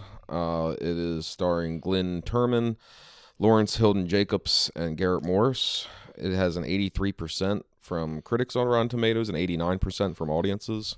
You want to tell us a little bit about the movie and what you like about it so much? Um, so it's a pretty, pretty much just kind of like a slice of life movie about um two best friends, high school seniors, in the mid seventies that are approaching graduation. Uh, the one Cochise is a star basketball player who you learn early on has gotten a scholarship to go to Grambling University to play basketball, and uh, Preach, who's a very book smart, um, loves poetry, you know, really excels at school and has a bright future as a you know, like getting out of his the whatever the area he lives in. Chicago, right, is where this takes place. Yeah. Um they go to Cooley High. It's a lot of again, just like this is what a day is like in their lives. This is what they go through, you know, before school, after school. They're shooting like craps in the bathroom and in the back of like the local um, diner. Um, trying to woo girls, which Cochise is much more successful at because of his like star stature as a basketball player. Um, getting mixed up in minor disputes and squabbles, and eventually getting brought in by the police for stealing a car and like joyriding, um, which is like the the crux of the movie because one of their teachers talks to his friend who's the um, detective on the case and gets him to let those two off Cochise and um, preach while putting his other the other two accomplices in jail for stealing the car because Cochise and preach have a bright future and these two he makes the case to let those two go but then the detective's like well somebody's got to take a fall for it and these Right. two are already have a record um, which ends up leading to Cochise's eventual murder um interesting look at like just the pubescent like sexual dynamics of like I don't know multiple partners and like Cochise is very prolific in like betting women and the way that like women are treated and objectified but doesn't do it in a way that like dismisses them as people. Like they're still you know one of the saddest scenes in the movie is when um Preach's mother gets home and finds out that he was taken in for joyriding and is working three jobs and doesn't understand like why he can't just behave like more like an adult and just passes out like while she's getting ready to like whip him basically with a with a belt. Mm-hmm. really tender scene where like he bends down and kisses her head and I don't know, like I just it's really like narrative wise, the plot is really just like these two getting out of the area they live in Chicago and like moving on with their lives. And there's really not much more than that. Like it's kind of a almost like like Grease without the musical aspect. Really just like a look at like an I, I, think a pretty like honest and open portrayal of like how growing up in that era was. Um No, it's based some degree off of um the writers, Right. You know, like real life. So and how like, he got out and went to school and yeah, like a screenwriter, right? a screenwriter. hmm Yeah, Um, and it is, ba- you know, and it is based off a friend of his that ended up dying. Maybe not exactly under those circumstances, but ended up dying, and like, wa- like you know, before he was able to get out. Yeah. Really great performances, I think overall. Uh-huh. Um I love the direction, like I love the the openness of the filming like in the city itself, you know, like the long shots of them just like walking down the street and sort of like taunting each other. Um God, the one kid what is he what is he gets shit on him, right? Mm-hmm. and then like I don't know. Yeah. There's just some really funny moments, some really good like camaraderie building like elements of it where you just feel like these people like actually exist and are friends and I don't know, it's it's, it's interesting to look at like, you know, this the dynamic of the single mother household where she's raising multiple children um where they kind of have to look out for each other but are still like children in the sense that they squabble and tell on each other and the interesting look at what does it take to like get out of a situation like that? Like Mhm. you know and the guys that you know they're four friends but these two like preach and cochise are kind of leaving their friends behind because they're about to like escape. And just like can they ever really escape? Like that's the you know with with cochise getting murdered. Um which is heartbreaking Um, Yeah. I don't know. It's just a, it's a really well done movie. Yeah.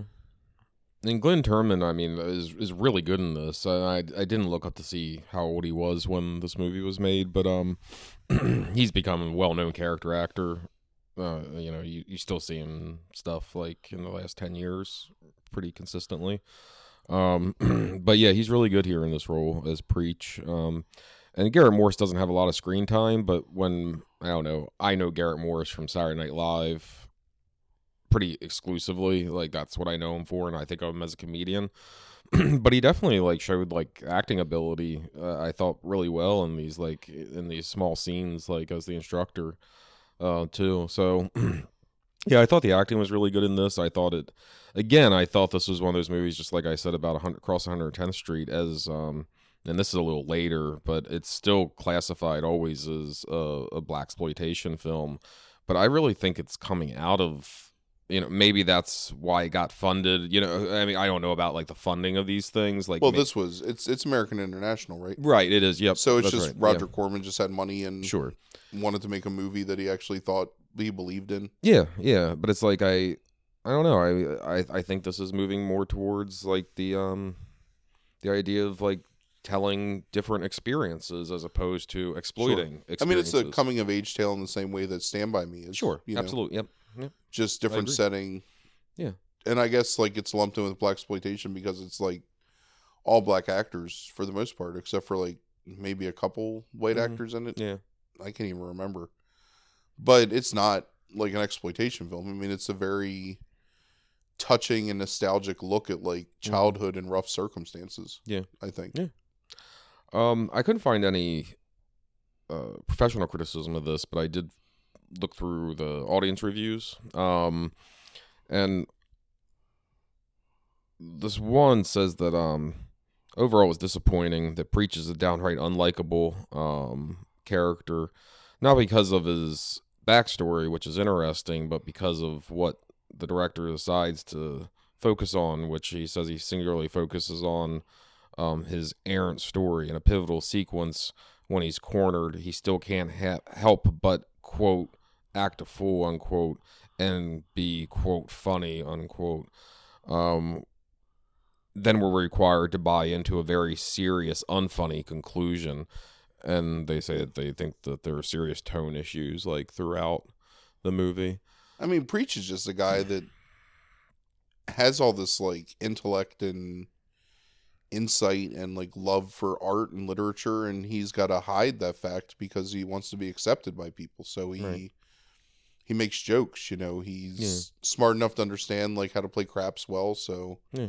or he's figured it out or whatever and like he uses that to ingratiate himself with people that he might not otherwise like have anything in common with. Yeah. So, I mean, I understand that. I don't know. Yeah, I mean, and, and you see this done like um when um when Simon uh does uh, the corner, like you see these stories told many years after this movie's made, but you see these stories told like in different variations Sure. of them um inside the black community of like these uh kids growing up in cities and like they have talent and they're very bright and like you know they have all this potential but in the circumstances to be able to fit in, you know, or the realities of the neighborhood and stuff like Right. that, they end up like getting involved in little scams or drugs or you know and dealing and like all these other things and it's like that it's you know and like I, I think it's the same thing as like you know like in order to kind of fit in in the realities of like the environment he lives in like he kind of has to hide some of those things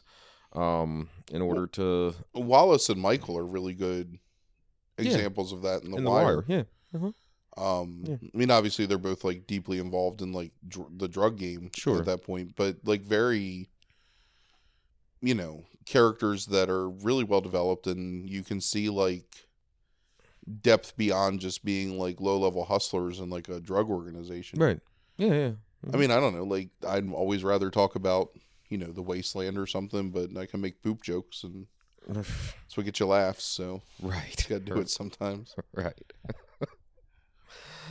okay Yeah, but I really I I love this movie. Um I saw this movie initially just because like I anything that like like I was obsessed with Roger Corman when I was younger. Um still one of my favorite like creative forces in Hollywood, like one of the more important guys that I don't know gets enough credit just for like all the ships he launched, like so to speak. But so I watched it originally because of that. Um, saw it again, maybe in the early to mid two thousands. Um, I had always had the line from uh, "Clan in the Front," um, the Wu Tang song. Mm-hmm. The Claudine went to Cooley High and had mad kids line. Mhm. Um, I don't know. I mean, I just think it's a really well done movie. I think it's very poignant at times. I think it's like funny at times. I think it's really well acted. Um, I think it moves at a really good pace. Like I don't think there's a whole lot of fluff for a movie that's not really like quote unquote about anything. Like it, it Mhm. you know, it, it tells a good story of like these people and their friendships and their lives and you know, I mean, it is. It's it, it's sad at the end. Like that review, I guess, is right that it's the unfunny ending, but that's not the point. Like Preach isn't meant to be a joke. He's meant to be like a he's a well-rounded, like understandable character. Right. Like he's Yeah. unlikable at times because he like He makes, makes bad decisions, yeah, right. he's, he's an Mhm. idiot Sure. In terms of like some of his choices that he But makes. he's young, like too. It's like it's it's what happens in youth, you know. What Yeah. happens in adulthood for a lot of people? Shit. Like I mean, make bad decisions. I mean, um, you know, it doesn't. Right. You know, it doesn't mean that they're Make completely. them all the time. it doesn't mean they're unlikable necessarily. Some people, I guess, depending on the decision, right? Yeah, you know. But You gotta um, know the context of the decision sure, too. right, right. Um, but yeah, I mean, in the unfunny conclusion that he's talking about, like with the death of Cochise, I mean, it, it ends up being the thing that catapults him to leaving. Like, I mean, ultimately, Right. um, And helping him be successful Right. ultimately in his Sure. life. sure. So, So okay. Any final thoughts on the list overall, or the genre? Like, in hindsight, I sort of wish that I would have included something like Coffy. I think um, I would have liked to have Mhm. talked about the portrayal of like women as leading characters in these movies. Yeah. Um, and maybe that's something like we'll find another way to put on the list at some point. mm, Um, I I wish I would have had more time to watch more, and maybe like developed a little bit of a different list, or we could have had like a little more conversation. Um, like like you said, I have a lot with like my job and just life in general, and it's kind of hard for me to sit down and I have to watch movies for this, and then my then all, obsession and with then all your right, your your Nick Nicolas Cage, movies, right? right? I got to Uh-huh. watch at least a few a week. Right. Um, I've only watched one this week, so I'm really behind. Uh huh. Um, I think I'm going to watch Con Air though. Like I'm going to find a way to watch Con Air Uh huh. tomorrow because that movie is so bad, Yes. and I just want to see it again. put the bunny back in the box. Yeah. Right. Right? Because that's that's where Malkovich has the bunny and the gun to the it's bunny. not Malkovich, but it's a yeah, it's not that character. It's a different one, but mm, pretty sure it's It not Malkovich, I don't think it's Malkovich. John Lithgow, no. No, it's one of the ones that I don't know who that character is, but um, like I might recognize the name if I heard it, but um, yeah. So yeah, I mean, um, But no, it was it was it was enjoyable watching these movies again, especially yeah, um I agree. 110th Street and uh Cooley High. Yeah, and I had never seen Bingo Long before, and I enjoyed the movie. I'm glad I watched it. Yeah, it Um, was it, it, it made me feel good to watch that movie. Like it Yeah. made me miss my grandma. Right. Yeah. No. Okay, so that is our list for the week. Um, we will be back uh, in the next week or two with a new episode. Um, and uh, other than that, uh, thank you for listening. If um, you have any ideas for lists, please feel free to contact us on Facebook or Instagram. Uh, I'm trying to think. What else is there? There's, uh, you know, I guess that's what Our primarily. Podbean site. Yeah, there's our, you know, like, yes. Oh, yes, yes. I haven't mentioned that in a while, and probably I should be like promoting that in some way. But so, in terms of um ways to help us, uh, like uh, you know, we appreciate like everybody who's listening and you know um, automatically downloads each week and everything. But ways that you can help us is, you know, you don't even have to write a review, but just going and like leaving a rating, like on whatever podcatcher app that you are listening on. Uh, if it's you know Apple Podcasts, you know Google Podcasts, you know any anything in, you know else, uh, leave us a rating. Like that kind of thing helps. Comments help even more, honestly. But uh, you know if all you have time for is just click a button and leave a rating, that still helps us uh, get a little bit more attention. Um, and likes and shares if possible. Um, we'd really appreciate it. Uh, and other than that, um, thank oh, I you. started last week posting the podcast on the our podcast on Reddit. Okay, So if you see that post, just give me a give you give up you an arrow. upvote. yeah an upvote. right. Okay. Um. So other than that, thank you, and I hope you have a good week. yep. Have a good night.